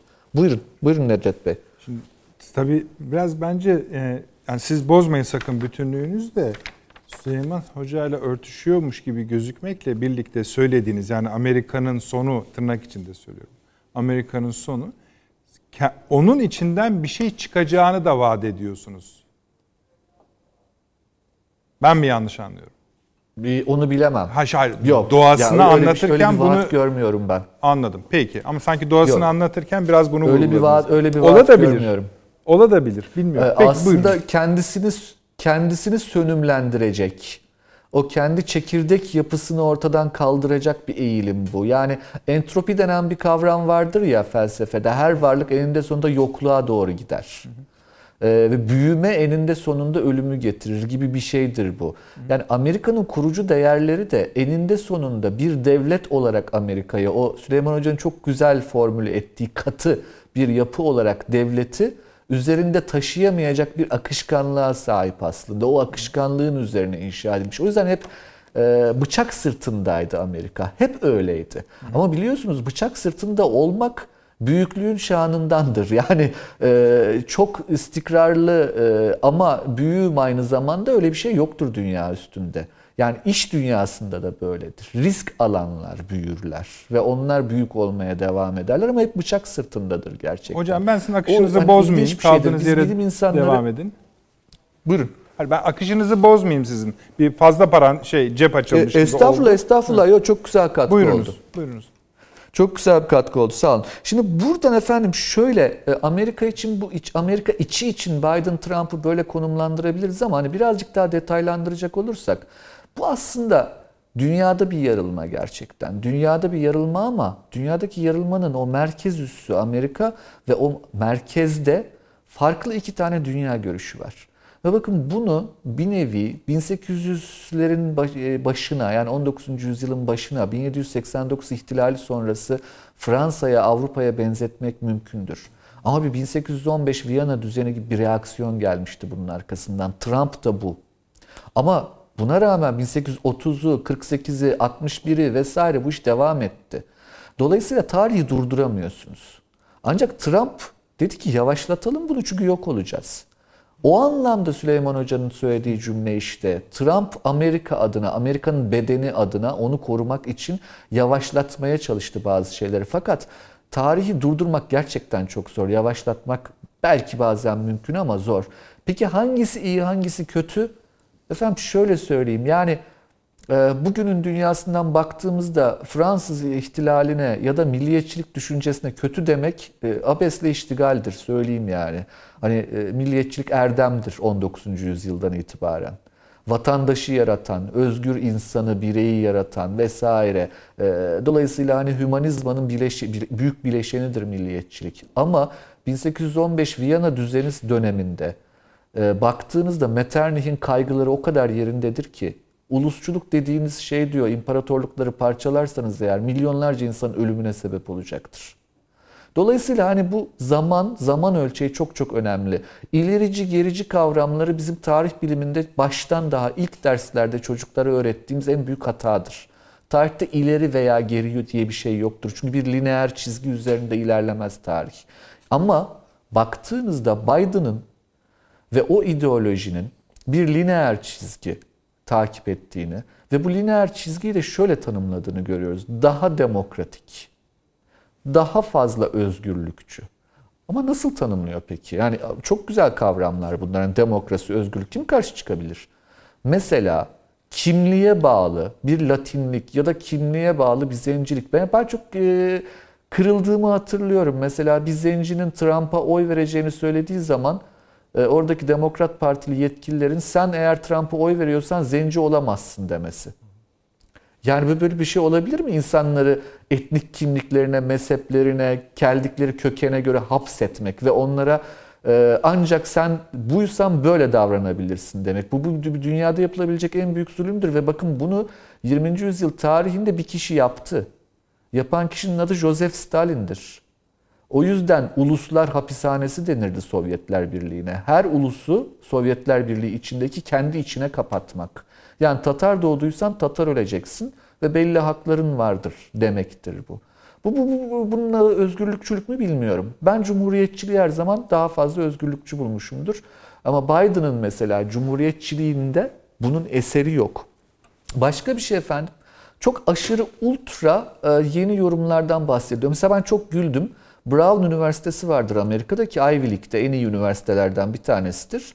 Harvard'a ya da Yale'e gidemeyenler Brown'a giderler. Çok da dalga konusudur o yüzden Brown'luk e, Amerika'da. Hani en iyilerdendir ama öyle bir mizah konusudur.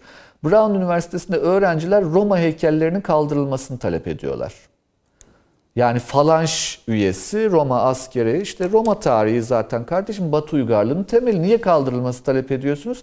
White supremacy diyorlar. Bu beyaz üstünlüğünün simgesiymiş bunlar. Yani bütün müzeleri kapatmamız gerekir bakın. İnsanlık tarihini kapatmamız gerekir. Yani bu, bu, bu artık absürt noktalar bunlar gerçekten. Ama bu absürt taleplerin ilginç bir şekilde geniş kesimlerde karşılık bulabildiğini de görüyorsunuz Amerika'da. Ve sadece Amerika'da mı? Size söyleyeyim Almanya'da da görüyorsunuz. Ee, emin olun Macron'un ekibinde de görüyorsunuz. Türkiye'de de ben duyuyorum böyle çok absürt şeyler. Yani o kadar uç aşırı e, yorumlar ki yani aslında hepimiz gidip eve kendimizi kapatıp insanlıktan özür dilememiz gerekir. Ben niye doğdum falan dememiz gerekir. Yani bu, bu artık kabul edilebilir insanlık tarihinin gelişimine aykırı şeyler bunlar. Şimdi bu e, tabii Trump-Biden arasındaki bu yarılmanın dünyada da bir karşılığı var. Ve bu dünyadaki karşılığına baktığınızda, onu Süleyman Hoca çok güzel söyledi. Bir internasyonel doğurmuyor. Yani e, Erdoğan da e, Trump'ı isterdi, söyleyeyim. Netanyahu da Trump'ı isterdi. Ama Erdoğan'la Netanyahu'nun anlaşamadığı hepimizin e, değil mi bildiği bir şey. E, efendim e, Orban da Trump'ı çok isterdi. E, ama Avusturya'daki Milliyetçi Parti de e, çok istiyor e, Trump'ı ama nefret ediyorlar birbirlerinden. Dolayısıyla şimdi bu bir enter, internasyonel yaratmıyor. Peki karşıda Biden'ın tarafına baktığınızda bir internasyonel var mı dediğinizde aslında o da çok karmaşık. Ama yine de dayanışmasının daha kuvvetli olduğunu tespit etmek mümkün. Şimdi burada tabii bir tarihin akışı ve daha cazip olanla gelmek diye bir şey var. E, Trump'ın çok somut teori, e, projeleri vardı. Ama söyleyeyim yani afilli değil. Böyle güzel ambalajlanmış e, gençler şimdi şey diyorlar, şovlu diyorlar. Şovlu değil yani. Ama Biden'a baktığınızda içi boş ama çok güzel ambalaj ambalajlanmış, afilli, çok şovlu cümleler. Yani insan bir hani şey gider yani aklı gider o tarafa doğru. Hep yani çok güzel kelimeler kullanılıyor. Dolayısıyla bu yarılmanın dünyadaki karşılığına baktığınızda da e, farklı sosyal hareketlerin dünyanın farklı yerlerinde e, oluşacağını, var olanların güçleneceğini tespit etmek lazım ama buna reaksiyonun da güçlü olacağını, başka yerlere savrulma riski olduğunu da tespit etmek lazım. Mesela Rusya sorusunu sormuştunuz yine oraya bağlayacak olursak Petrushev'in bu açıklaması yani gençlik hareketleri yükselebilir açıklaması Rusya bilenler açısından şudur biz hazırlığımızı yapıyoruz cüret etmeseniz iyi olur demektir daha sertleşeceğini gösterir Putin yönetiminin. Yani e, İsrail açısından bakacak olursanız ilginç bir şey işte eski iletişim bakanı bugün açıklama yaptı. Amerikalı Yahudiler Trump'a ihanet etti dedi. E, bu bir yanıyla Netanyahu ile Trump'ın arasını iyileştiriyor eğer Trump kazanırsa ama Biden kazanırsa da bak bizimkiler sana destek verdi demek çok akıllıca bir cümle gerçekten. Hani insan hakikaten takdir, ede, et, takdir etmeden de edemiyor böyle bir cümleyi. Ee, ama orada başka bir şeyler olduğu belli. Şimdi peki Biden'ın hayali neydi ya da vaatleri neydi? Bakın Biden çok köklü şeylerden bahsetti. Dedi ki biz senatoda da çoğunluğu alacağız. Ve dedi ben bir şey yapacağım. Washington DC'yi ve Porto Rico'yu eyalet statüsüne çıkaracağım. 50 eyaletten 52 eyalete çıkaracağım. Bu çok çok başka bir şey Amerika açısından. Dengeleri tamamen değiştirecek, demokratların iktidarını artık e, sürgit sürdürmelerini sağlayabilecek bir imkandı. Diğer bir şey çoğunluğu kazanınca dedi Supreme Court'ta yani Anayasa Mahkemesi'ne benzer en yüksek mahkemede üye sayısını arttıracağım dedi. Bu da cumhuriyetçi çoğunluğu orada yok etmek, ezmek demek. Bakın bu köktenci. Yani biz Trump'a diyoruz yani çok keskin e, talepleri vardı. Biden'ın talepleri işin açıkçası çok daha keskin Trump'a göre. Hani bakmayın siz bugün e, ben tüm Amerika'nın başkanı olacağım dediğine, kutuplaşmayı durdurmalıyız dediğine. Şimdi Trump daha mutedil gidiyordu işin açıkçası. İç siyaset açısından baktığımızda. Ee, ancak burada tabii e, bu dünyadaki yarılma buradaki yani Amerika'daki kimin kazanacağıyla doğrudan doğruya ilgili. Neden ilgili? Belki hani bunların üzerine daha fazla konuşmak gerekecek. Peki hocam. Doğrudan doğruya belki 180 derece zıt stratejik tercihler var Trump ve Biden adına. Hani başka bir e, şeyde blokta belki bunları söylemek mümkün. Çok uzattım çünkü ama doğrudan doğruya zıt olduğunu bilmemiz lazım. Rusya'ya dair, Çin'e dair kısmen e, İran'a dair çok önemli bence. İsrail'e dair, Doğu Akdeniz'e dair bizi doğrudan ilgilendiren konular bunlar. E, taban tabana farklı yaklaşımlar olduğu ortada. E, Türkiye'nin de bunlardan müstesna, e, muaf kalacağını düşünmemek lazım. Türkiye doğrudur hani tabii ki kendi politikasını izleyecektir ancak belli bir uyum da e, biliyorsunuz adaptasyon e, zekanın, aklın en önemli göstergelerinden bir tanesi. O da Türk devletinde vardır diye düşünüyorum. Ona göre uyumlaştırılacaktır herhalde. Vardır hocam, vardır. Çok teşekkür ediyorum. Değer toplu oldu. Hiç kesmek istemiyorum ama son reklamımız mı arkadaşlar? Evet. Daha öyle mi? Üstüne. Bir tane daha var yani. Peki. Efendim reklamlar biliyorsunuz vermek zorundayız. Hemen döneceğiz.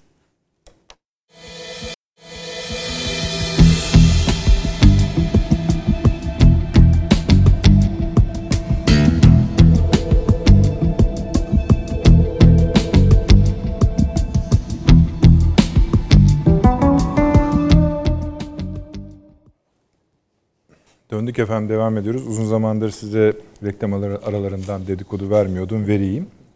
Çok konuşamıyoruz ama yani konuşamıyoruz. Konuşamıyoruz. Ee, bu Biden'ın seçilmesi durumunda Türkiye'de oluşan, oluşacak işaretlerini şimdiden ekranlarda gördüğümüz halkalar, halkacıklar üzerine sohbet ettik. Siz de belki cebinizin bir tarafına aklınızda dursun. Zamanla ortaya çıkacaktır Biden kazanırsa. Döndük konumuza. E, o kadar abi daha fazla ne söyleyeceğiz? Ee, evet. E tabii yani Türkiye'nin de işte e, sadece siyasetinde bir şey e, savrulma demeyelim ona. Esasında herkes saflarını belli etti can. Yani o kadar da şey değil. Meçhul şeyler değil bunlar. Ben yine Amerika'dan söz etmek istiyorum. Daha önce de Buyurun. programlarımızdan birisinde konuşmuştum.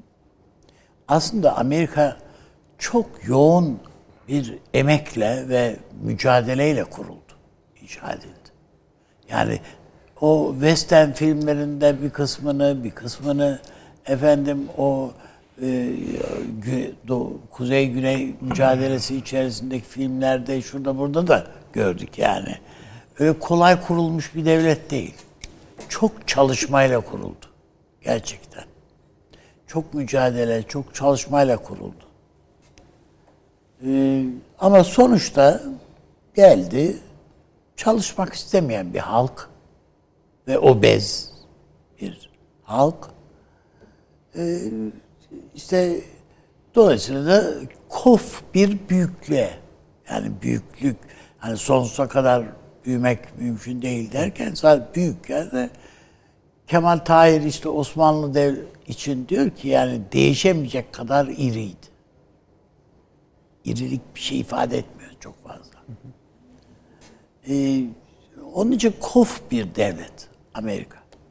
Kendi şeyini, pisliğini toparlayamayacak kadar güçsüz. İşte pandemide gördük. Ne kadar e, şeyini kaldıramayacak halde olduğu, kolunu kaldıramayacak halde olduğunu gördük Amerika'nın. Belki mesela bu Biden kazanana kadar mesela aşıyı bulduklarını filan ilan edemeyecekler. Bu kadar hesapçı, iç mücadelelerinde yani bu mesela Türkiye'de bir takım şeyler olduğu vakit şaşırıyoruz siyasette. Yani tuzaklar veya çelmeler olduğu vakit. Ha, benzer, çok daha adisi, süflisi Amerikan medyasında yapılıyor. Amerikan bilim çevrelerinde, akademik çevrelerinde yapılıyor yani bunlar. Onun için bu e, şeyin e, Amerika'da son bir çırpınıştı bana göre Trump'ın yaptı. Yani adam tekrardan o dışarıya kaçmış olan sermayeyi zorlayarak yani dipçik soruyla Amerika'ya geri getirebilir miyim? Yani hatırlayın yani e, bir takım genç insanlar belki hatırlamaz ama Amerika'nın dünyaca ünlü araba markalarını filan bir hatırlayın. Harul hurul yani hala bunların amatör şeyini çözmeye çalışıyor insanlar nasıl diye böyle. Filan. Bunların hepsi çöktü gitti. Savruldu atıldı. Bugün hiçbirisinin yerine Amerika yeni bir şey de koyabilmiş değil. Bunu ancak dipçik soruyla filan bir şeyler yapmaya çalışıyor. Ona yaptırım, buna katsa, yok bilmem ne filan böyle abuk subuk şeylerle işte Türkiye'de de biz görüyoruz. Efendim sana yaptırım uygularım filan diye şeylerini. Biz böyle ayakta durabileceğini düşünüyor Amerika. Koskoca Amerika'nın geldiği nokta bu. Ama şunu da unutmamak lazım. Bu çözülüyor demiştim ben. Doğru, çözülüyor bu. Hiçbir şey engelleyemeyecek. Yani Biden da gelse, Biden'ın da söylediği yine böyle anayasa değişiklikleri bilmem nelerle acaba Demokrat Parti iktidarını nasıl sürdürebiliriz? Ayak oyunları filan filan. Halka dönük herhangi bir şey yok yani orada söylediklerin içinde. De. Demokrat Parti'yi garantiye almak, iktidarı garantiye almak, bu cumhuriyetçi şeyi, halkayı kırmak. Adamın istediklerinden bir tanesi bu. Demin Taşan Hoca da anlattı zaten. Ama şu var, bu çözülme evet çok zor kuruldu. Çok mücadelelerle, çalışarak, emekle, zahmetle kurdular Amerika'yı. Şimdi çözülüyorlar. Ama bu çözülme e, herkesin başına bela açacak bir çözülme. Yani çözülürken yıkarak çözülüyor adam. Yani bizi bizi değil sadece yani Türkiye işte tehditler savurarak falan olabilir yani. Çin'i Çözülürken üzerinize yıkılır. evet yani tahrip ederek çözüyor. Onun için her an savaş çıkarabilirler. en kötüsü Zaten bu. sözleri var yani savaşmadan Amerika Ya gitmez. Zaten yani savaş çıkarabilirler. Büyük dünya savaşı çıkarabilirler. Ee, son derece o bakımdan tehlikeli görüyorum ben Biden'ı. O, hiç fark etmez yani. Trump, Trump uzatırdı bunu. Vadeyi biraz uzatırdı Trump. O da o Amerika'nın e, süper zenginlerini dipçik soruyla Amerika'ya getirtir. Yani vergilerini Amerika'da almanın derdinde idi. Yani sağlayabilirse birazcık onu sağlar. Altyapı, işte çalışanlara biraz para mara şu bu filan filan filan. Elinin altında dolar var. Çalıştır matbaayı, bassınlar, ver doları. doları. Nasılsa. Do- enflasyon büyüdükçe adamın enflasyonu büyüdükçe dolar kıymete biniyor filan. Ha bu nereye kadar binecek? İşte kaç zamandır Süleyman Hoca anlatıyor değil mi? Yani bu dolar, dolarizasyon, bu dolar meselesi. Bu bitiyor. Yani sonuna, son demlerine geldi bu iş. Para şey üretemeyince, mal üretemiyorsun, dolar üretiyorsun. Böyle bir düzen sürdürülebilir mi ya? Ma, ma, banknot matbaası çalıştırarak bir düzen kurmuşsun. Ha, bu yürümez kardeşim. Öbür tarafta Çin üretiyor basmaya ya.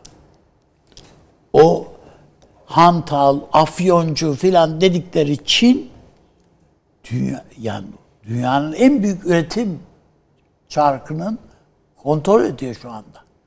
Zincirini kontrol ediyor. Senin 10 liraya yaptığını adam 1 liraya yapıyor. 50 kuruşa yapıyor.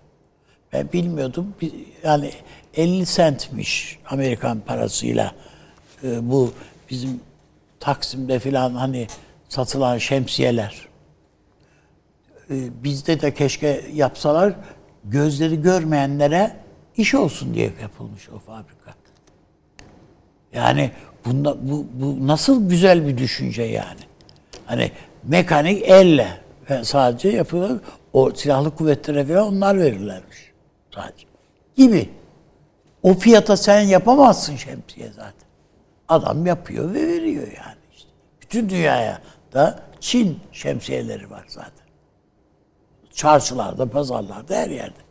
Ama milyar adet, adet. Aslında şemsiye Yağmur sırasında, yağmur sırasında aç, yağmur dindi, çöpe at git, yola devam et gibi. Bu basit bir şeymiş gibi. Ama dediğim gibi en büyük şey önümüzde bizi bekleyen tehlike bu inşallah böyle bir şeyi görmeyiz. Ama biz görmezsek bile çocuklarımız buna hazırlıklı olmalı.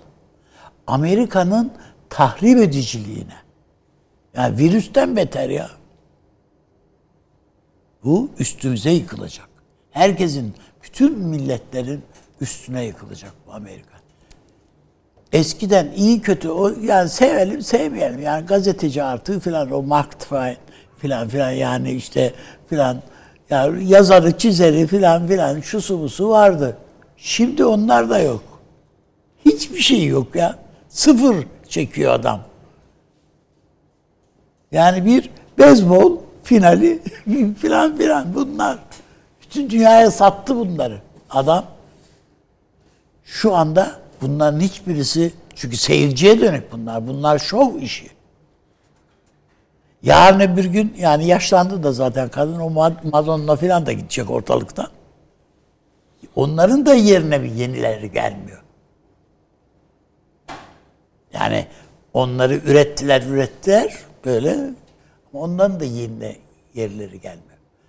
O yüzden bir her manada bir çöküntü yaşıyor. Sadece bilmem silah üretiminde, şunda bunda filan diye değil. Yani geçen salı günü söyledim yani silah satıyor, kendi halkına satıyor. E iç savaş işte. Herkes evinin bahçesine sığınak yaptırıyor. Bir, saldırı olursa biz hazırız diye böyle televizyon programları var. Ee, o yüzden biz yaşadığımız ülkenin kıymetini bilmeliyiz. Ve Türkiye'nin siyaseti evet bir yön eksiği var, var, yanlışı da var yani açıkçasını söylemek icap ederse yanlışlarımız falan da var ama yani biz ayaktayız. Bu siyaset eğer şu bugün oturduğu çizgiler üstünde sürdürebilirsek, ısrarlı olursak ve sürdürebilirsek Amerika'nın falan yapabileceği hiçbir şey yok. Yani ne Libya'da, ne Irak'ta, ne Suriye'de, ne Azerbaycan'da, Orta Asya'da. Türkiye'nin yapabileceği bir şey yok. Hatta Türkiye daha iddialı şeyler de yapabilir. Aklınıza gelen bir şey var mı? E tabi Orta Asya'ya dönük olarak, Orta Doğu'ya dönük olarak, Irak'a dönük olarak daha ısrarlı. Atatürk'ün içinde ukde kaldıydı Musul. Yani her şeyi yapabilir Türkiye. Çünkü öyle bir güçsüz sadece tehditle, o da lafta kalan bir tehditle ayakta. Düşün PKK'ya muhtaç bir Amerika'ya. Yani bu bir zavallılık değil mi Allah'ın aşkına? Yani eğer bir devlet kurmak istiyorsan orada gel kurabiliyorsan kur. Kurarsın kardeşim. Bir terör örgütünün üzerinden sen Türkiye'yi köşeye sıkıştırarak onu da yarım yamalak yaparak yani açıktan değil yani onu da yarım yamalak yaparak bir devlet kuracaksın da bu devlet ayakta duracak. İsrail'e garanti olacak. Hiç böyle bir şey olabilir mi ya? Onu orada ne Türkiye yaşatır ne Arapları yaşatır. Hiçbir şey yaşatmaz. Hatta Kürtler de yaşatmaz. Böyle bir piyon devleti kim yaşatabilir ki? O yani işte e, bütün bunlara Ama dayalı bunu, bir tablo bunu, var. Bunu zorladılar ve binlerce insanın hayatına mal oldu. Tabii tabii tabii. Milyarlar, hala, milyarlar. hala, hala da hala da öyle. Ama ben bütün bu insanların yani Amerika diye yırtınan insanların dahi Amerika'ya artık güven duymadıkları kanaatindeyim. Amerika'ya Zaten güven. çözülüşün bir verilen parçası da sözler, o. Verilen sözlere de güvenilmiyor. Hiçbir şeye güvenilmiyor. Ya Türkiye daha demin Somali ile ilgili söyledin değil mi? Yani e, Taşan Hoca Hoca söyledi. Hı hı, Etiyopya yani ekonomik zorluklar içerisindeki bir Türkiye e, Somali'nin IMF'ye olan borcunu ödeme, ödeme ödeyebiliyor. Bunu yapabilmektir yani işte.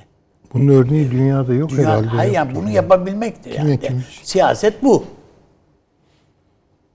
Onun için ben e, bu seçimin sonucu ne olursa olsun Türkiye için hayırlıdır yani iyidir. Yani bu Biden'dan falan da bir halt olmaz. Peki abi bir şey sorabilir miyim? Hem Süleyman Hocam hem e, Taşansı Hocam. Ee, bu çöz yani kelimeyi öyle seçtik öyle gidiyor. Bir sakıncası yok herhalde çözülme ifadesi. Evet.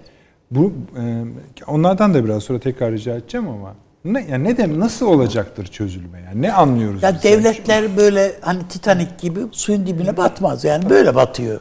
Yani her tarafından işte Osmanlı Devleti nasıl battı?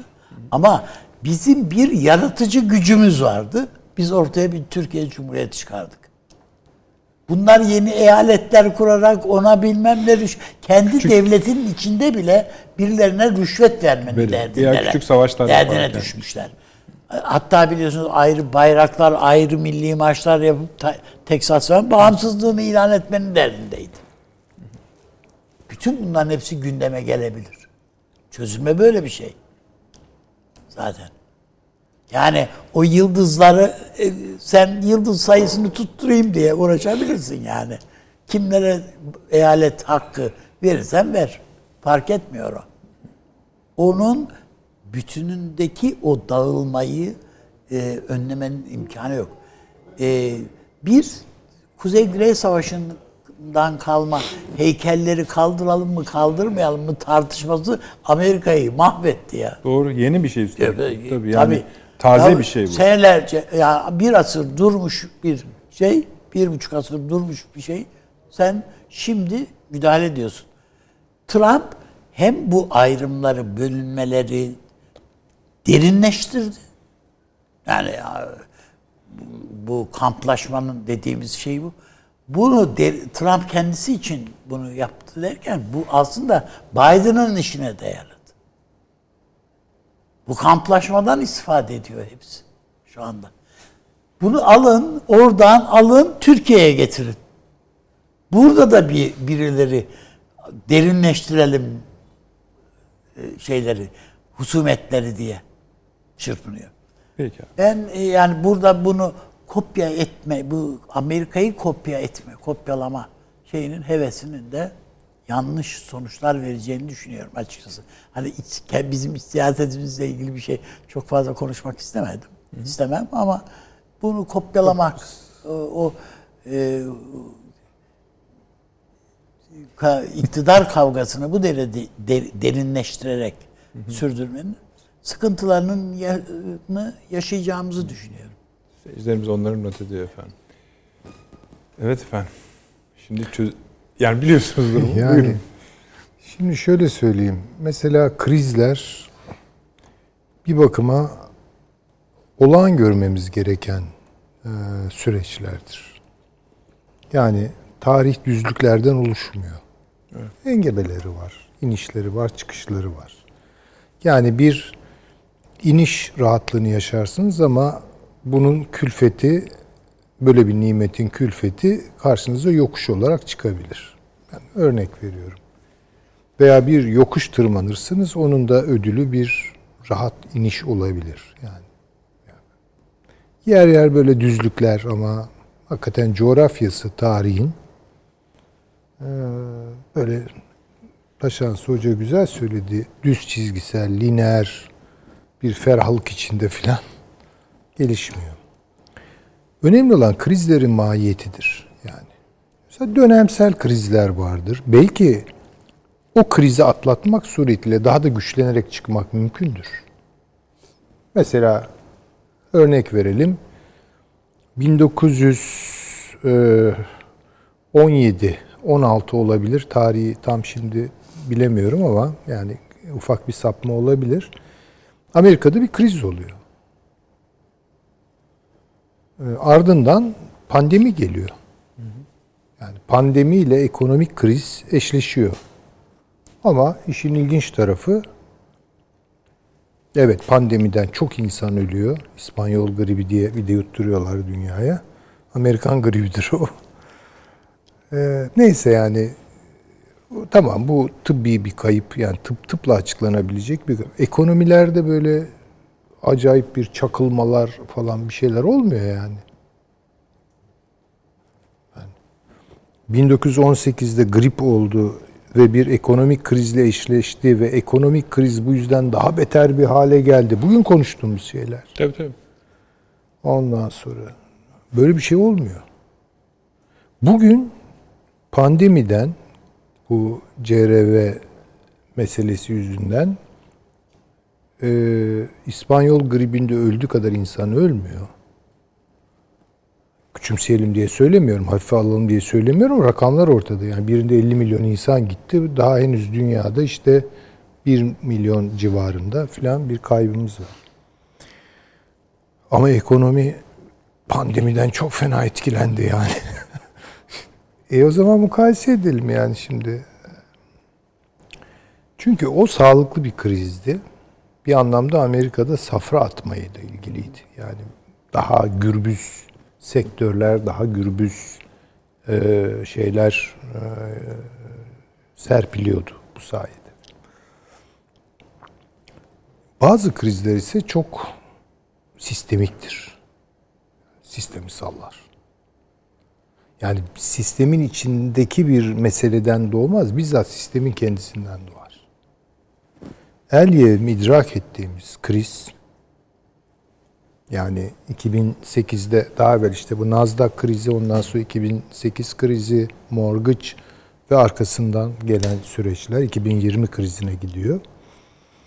Ee, zaten sistemik yani sistemle ilgili, sistemin yapısal meseleleriyle ilgili, çevrimsel meselelerle ilgili. Bu sistem bir dünya sistemi. Bir kere öyle bakalım. Yani kapitalist bir dünya iş bölümü var ve herkesin orada bir yeri var. İdeolojik ayrımlar bizi şaşırtmasın. Hakikaten illüzyon bu. Solcular, sağcılar, sosyalist kamp, kapitalist kamp gibi hakikaten yani fevkalade yüzeysel yapılmış e, ayrımlar. Bunlarla düşünürsek eğer hiçbir yere varamayız. Sonra bir dünya krizi. Ve her dünya krizinden o anki, o momentteki hegemonik yapılar mesuldür. Yani orada aramamız lazım.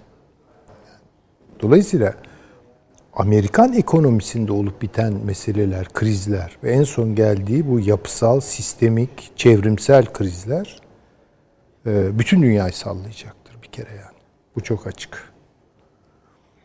E, işin ilginç tarafı bu seçimdeki komedya yani ya da bence grotesk yan şudur. Anladım. Komedi demeyelim de yani. Ee, Amerika bir fırsatı da harcadı ve siyasal kapasitesizliği ve bence niyet bozukluğu sebebiyle.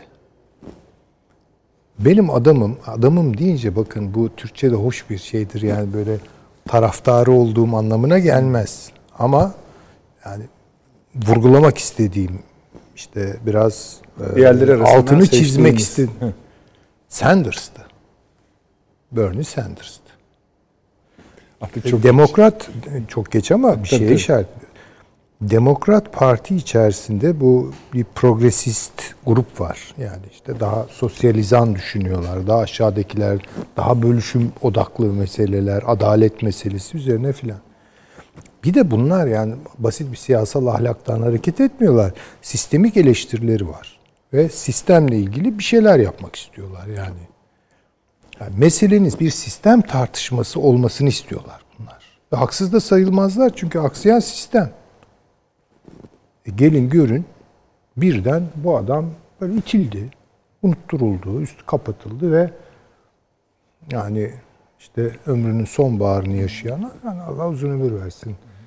Çünkü özel hayatı çok acılarla dolu. E, Allah uzak etsin. Yani neyse bu Biden'ı tutup çıkarttılar. Trump'ın karşısına. Halbuki ben şöyle okkalı bir e, Spartakist mil- milliyetçilik maçı bekliyordum yani. O iyi olurdu Belki yani. Onun, o özellikle yapıldı. ha, yapılmadı işte onu diyorum yani. Kapasitesizlik ve bunun niyetini taşımamakla ilgili bir sorun. Bu demokratların yozluğu ve kofluğuyla alakalı bir şey. Sonra bu adam çıkıyor bize diyor ki işte özgürlükler işte kurumsal davranacağız, yasalara saygı göstereceğiz falan gibi laflar.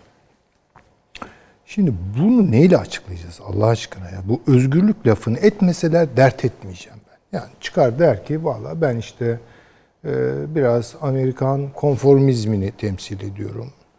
E, hatta Amerikan lümpen hayatının e, işte sürmesini istiyorum.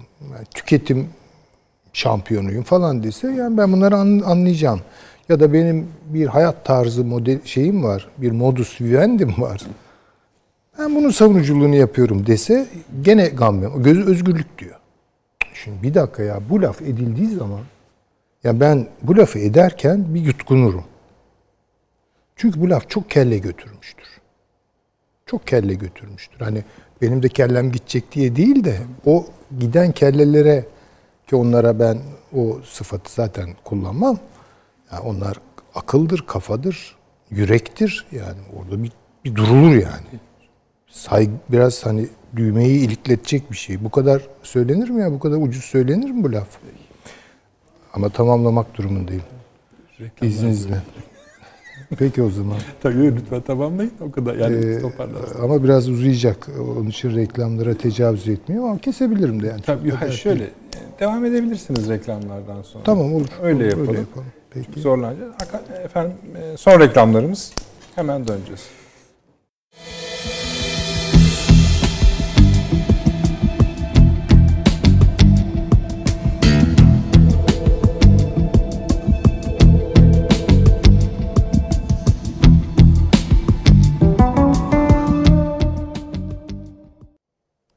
Hocamızın sözünü kesmiştik. Balla öyle değil. Estağfurullah. Yani ben Süleyman e, işte bu e, Biden tercihi üzerinde çünkü bu tartışılmadı yani ne yapalım işte ikisi rekabet etti biri kazandı gibi geçiştirildi. Halbuki yani bu sistemik bir tartışmayı başlatabilirdi en azından. Konuşulacaktı. Biden şey e, Sanders da söyleyeceğini söyleyecekti Trump'ın karşısında. Böyle bir şey olmadı. E, birden böyle bir light bir aday yani çıkarttı. O bile işte bu noktalara getirebiliyor seçimi. Şimdi o özgürlük lafını filan etmeyeceksiniz. Yani bu çok ağır bir şey.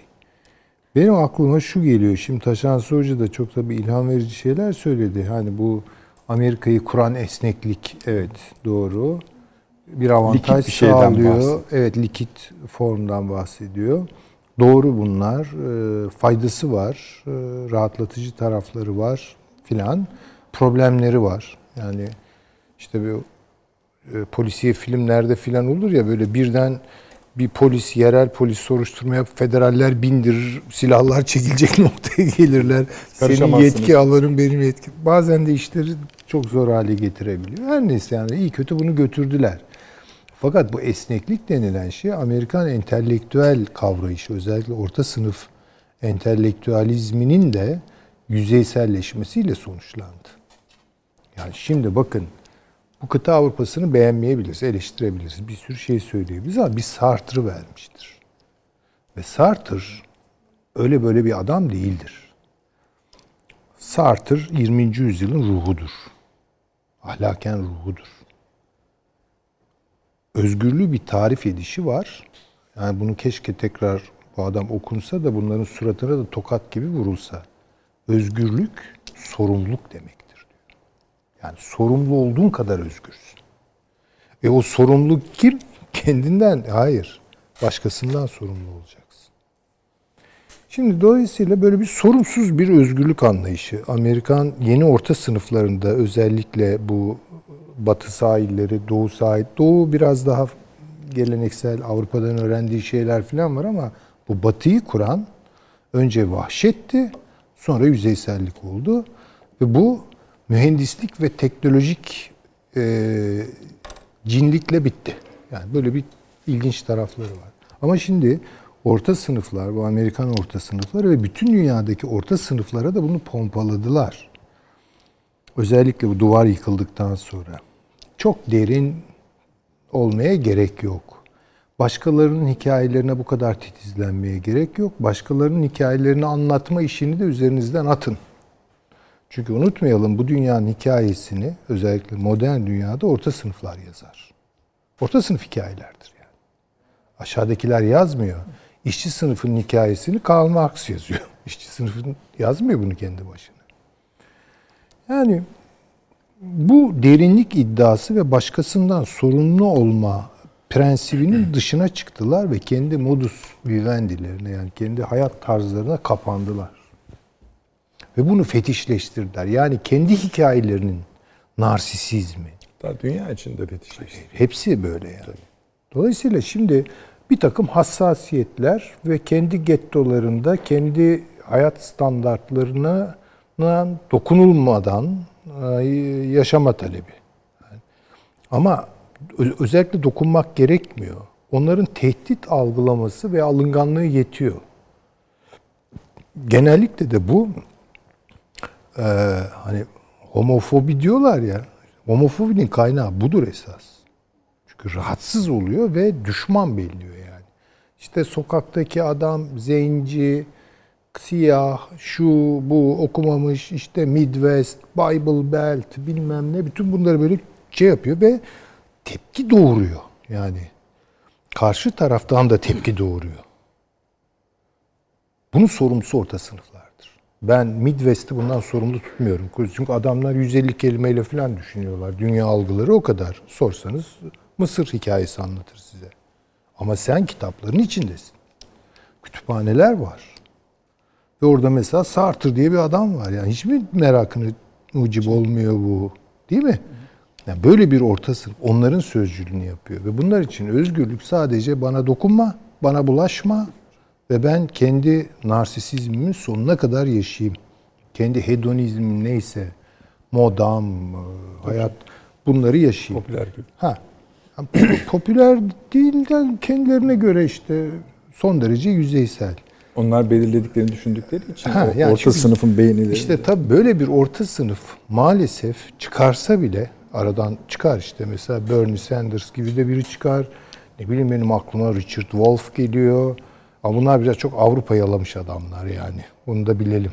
Yani Amerika kendi içinden bunları çıkartmıyor. Ama ne garip ki bu Avrupa entelektüel dünyasına da bir darbe oldu. Ve Baudrillard gibi bir adama söyletti. Artık derin sebepler üzerine düşünme devri bitti.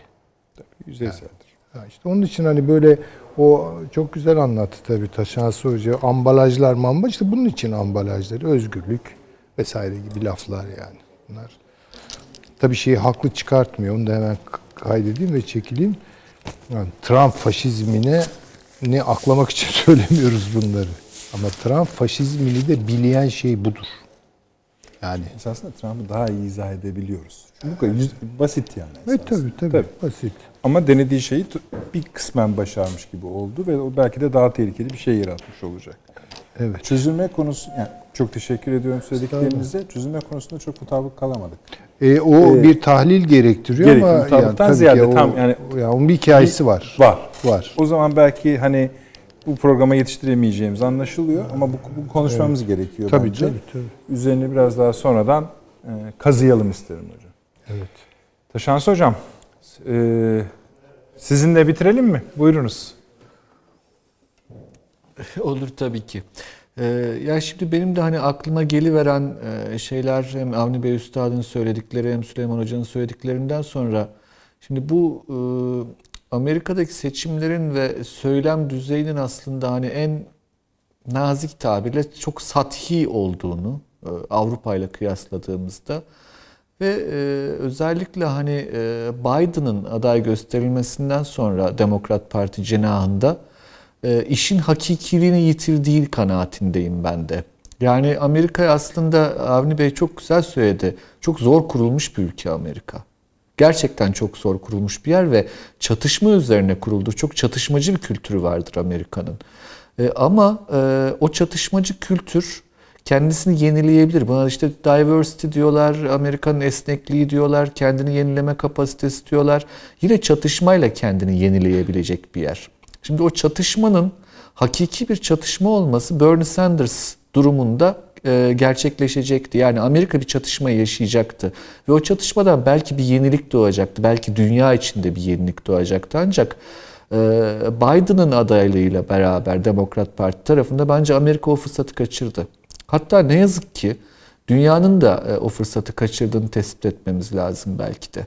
Çünkü Avrupa'da artık e, üretimi yani bu entelektüel üretimi siyasetten e, siyasetin sonucu olarak oluşan düşünsel kapasitesini yitirme e, aşamasına geldi diye benim kaygılarım, endişelerim var. O yüzden ara ara söylemeye ihtiyaç duyuyorum. Sartre'dan sonra Avrupa var mıdır diye e, gerçekten ben de kaygılanıyorum işin açıkçası. Şimdi şöyle bir şey bu Dünya Ekonomik Forumu diye bir şey vardır biliyorsunuz. Ee, Klaus Schwab'ın başkanlığını yaptığı hani zenginler kulübü olarak vesaire tanıtılır dünyada. Ee, 2015 yılında, e, 2016 yılında affedersiniz e, başkan seçildikten sonra Trump ben e, verdiğim bir akademik tebliğde şöyle demiştim. Trump konvansiyonel olan dünyadan bahsediyor. Dünya Ekonomik Forumu ise yeni bir ekonomiden, yeni bir dünyadan, aslında yeni bir ekonomiye bağlı olarak yeni bir toplumsal yapıdan, yeni ilişkilerden, yeni bir siyasetten bahsediyor ve bunların arası çok açık.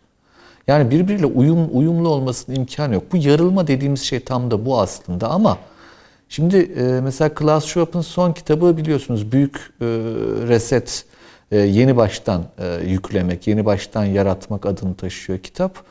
Öyle çevrilir herhalde. Şimdi orada kapitalizmin dünyada girdiği krize dair ve e, toplumların yönetilemezliğine dair kaygıların zenginler kulübü olarak tanımlanan Dünya Ekonomik Forumu'na da hakim olduğunu görüyoruz. Ve kapitalizmin kendisini yenileme çabasından bahsediliyor. Şimdi Biden'da e, sermaye adına sermayeyi kendi isteğiyle kısıtlayacak bir imkan görüyor bazı kesimler. Yani şöyle söyleyeyim bu e, o kadar komik geliyor ki bana. Mesela Avrupa sosyal demokrasisi 1960'lı 70'li yıllarda çok caziptir. Hatta ne bileyim bizim Almanya'da yaşayan e, Türk vatandaşlarımız vesaire hala değil mi Alman Sosyal Demokrat Partisi'ni e, çok da böyle minnetle anarlar. Hani hem Türklere yaklaşımı hem genel işçi sınıfına yaklaşımı, Almanya'daki toplumsal huzurun sağlanması vesaire. Bu bütün Avrupa için aslında o Avrupa müreffehliği dediğimiz şey Soğuk Savaş döneminde sosyal demokrasinin başarısıdır. Ama sosyal demokrasi e, şöyle oluşmadı. Sermaye sınıfı birdenbire yahu ben bu toplumu onların isteklerine daha fazla e, taviz vererek ve ekonomik anlamda kendimi kısıtlayıp pastanın paylaşımında e, onlara e, daha fazla haklar vererek daha iyi yönetirim demedi. Şu, şöyle oldu. Sovyet tehdidi ve Sovyetler Birliği'nin etkisiyle oluşan sol hareketlerin e, sermayeyi baskılamasıyla sosyal demokrasi gibi bir kavram çıktı. Şimdi Amerika'da Joe Biden'ın bu sol tırnak içinde söylüyorum sol kesimi de temsil ediyor olması iddiası bana o yüzden çok gülünç geliyor. Yani Süleyman Hoca'nın dediği gibi Bernie Sanders evet bu anlaşılır bir şey ve dediğim gibi Amerika'dan yeni bir şey çıkabilirdi ama Biden kendisi bazı şeyleri sınırlayacak vesaire. Bu gerçekten herhalde dünya tarihinin en büyük dolandırıcılıklarından bir tanesi olabilir. Sol tarih adına bakacak olursanız. E, çünkü şöyle söyleyeyim mesela 19. asırda bütün milliyetçi hareketler devrimciydi. Bütün Avrupa'da. İşte Çek milliyetçiliği, Leh milliyetçiliği, Macar milliyetçiliği değil mi? Hepsi devrimcidir. Ve milliyetçilik bir ilerici adım olarak kabul edilirdi. İşçi sınıf hareketleri devrimciydi. Ama bütün bu hareketlerin, sokak hareketleri ve siyasal gücü, siyasal ivmeleri aslında aristokrasiye karşı burjuvazi tarafından kullanıldı. Yani siyasette artikülasyonlar ama güç yığılımları ve gücün nereye eğildiği çok önemlidir. Ben Biden'ın büyük başarısını şurada görüyorum. Bunu baştan söylemek lazım. Yani kazansın kazanmasın önemli değil. Aslında hiçbir şekilde temsil etmediği sol değerleri bir şekilde sadece adını anarak çok büyük bir kesimi arkasına eklemeyi başardı ve bakın bu sadece Amerika'da bir Amerika'daki bir vaka değil. Bu dünyada da böyle. Yani Almanya'ya bakıyorsunuz Yeşiller Partisi'de, Sosyal Demokrat Parti'de, Fransa'da da öyle. Biden diyorlar. Yani peki neden? Bakın burada aslında bir kültür kampı der ya Almanlar, kültür savaşı. Kentli beyaz yakalıların arzularına söylem düzeyinde seslenen ve fakat siyaset siyasi hakikatte buna asla cevaz vermeyecek, karşılık vermeyecek bir e, konsorsiyumdan bahsediyoruz Biden dediğimizde. Bu, bu, bu bana çok ilginç geliyor mesela. O yüzden hani dünyanın, e, insanlığın büyük bir fırsatı kaçırdığını düşünüyorum. Bernie Sanders'ın adaylığı olsaydı eğer bu fırsat yakalanmış olabilirdi. Çünkü ciddi bir çatışma ve o çatışmadan da ciddi bir yenilik doğabilirdi. Ancak şu anki zannediyorum büyük bir dolandırıcılık olarak insanlık tarihine geçecektir diye düşünüyorum. Ve gerçekten de hani e, bahsedilen değerler şunlar bunlar baktığınızda e, bu bizim e, müteveffa Norman Stone'un çok kullandığı bir laftı bu. Failed lefty derdi o. Kaybetmiş solcu e, takıntıları derdi. E, gerçekten dünyada kaybetmiş solun bir şekilde Biden'da kendisini e, ifadesini bulduğu gibi bir yanılgı ya da vehme kapılması e, zannediyorum hani şundan 100 yıl sonra bir komedi olarak anılacak diye düşünüyorum. E, ama hani bu e, Süleyman Hoca çok güzel söyledi. Bütün bunlar Trump aman ne iyidir anlamına asla gelmez. Birileri de siyaseten şunu söyleyebilir. Siyaset ehven işidir. Yani iyi yoktur. Daha kötü, daha az kötü olanı ya da daha iyi olanı tercih edersiniz. E, belki anlaşılabilir bir cümle ama e, mesela gönüldaşlık kurma olayı bana hala ilginç geliyor. E, mesela ne bileyim Almanya'daki işte sol partilerin Biden'la kurduğu gönüldaşlık gerçekten ilginç bir vaka bu. Yani dediğim gibi bugün çok belki gülmüyoruz ama 100 yıl sonra insanlık epeyce gülecektir diye düşünüyorum. Ama buradaki yarılmayı devletin göreli özelliği olarak tanımlıyor Polantzas. Devletin sermaye ile ilişkisinde kurduğu o mesafeye, o mesafenin ortadan kaldırılıyor olması aslında. Yani e, ilginç bir şey tam tezatı desteklemek gibi bir şey var. Ee, Amerika'nın doğu yakası ve batı yakasındaki kentli beyaz yakalılarda. Ee, zannediyorum hani şey cümlesi vardır ya dileklerinize dikkat edin gerçekleşebilirler. Ee, o cümleyi de herhalde söylemek gerek diye düşünüyorum. Peki. Çok teşekkür ediyorum Taşan Hocam. Sağ olunuz. Avni abi çok teşekkür ediyorum. Teşekkürler. Bir programı daha bitirdik böylece ama çözülmeyi konuşalım. Bu iyi bir başlık bu çözülme meselesi. Dünyayı ve bizi etkileri de öyle. Efendim, e, salı günü huzurunuza geldiğimizde inşallah bu Amerika Başkanı belli olmuş olur.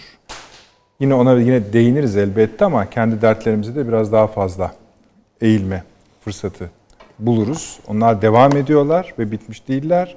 Yeni riskler ve fırsatlar barındırıyorlar. Muhakkak değineceğiz. Gece yine tekrarımız olacak 02 gibi. Kaçırdıysanız ama onu dahi kaçırırsanız uyuyacağım derseniz de yarın YouTube'da e, tamamını ve e, kemiksiz olarak izleyebilirsiniz.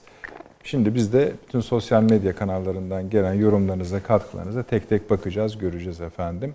Çok teşekkür ediyoruz. İyi geceler.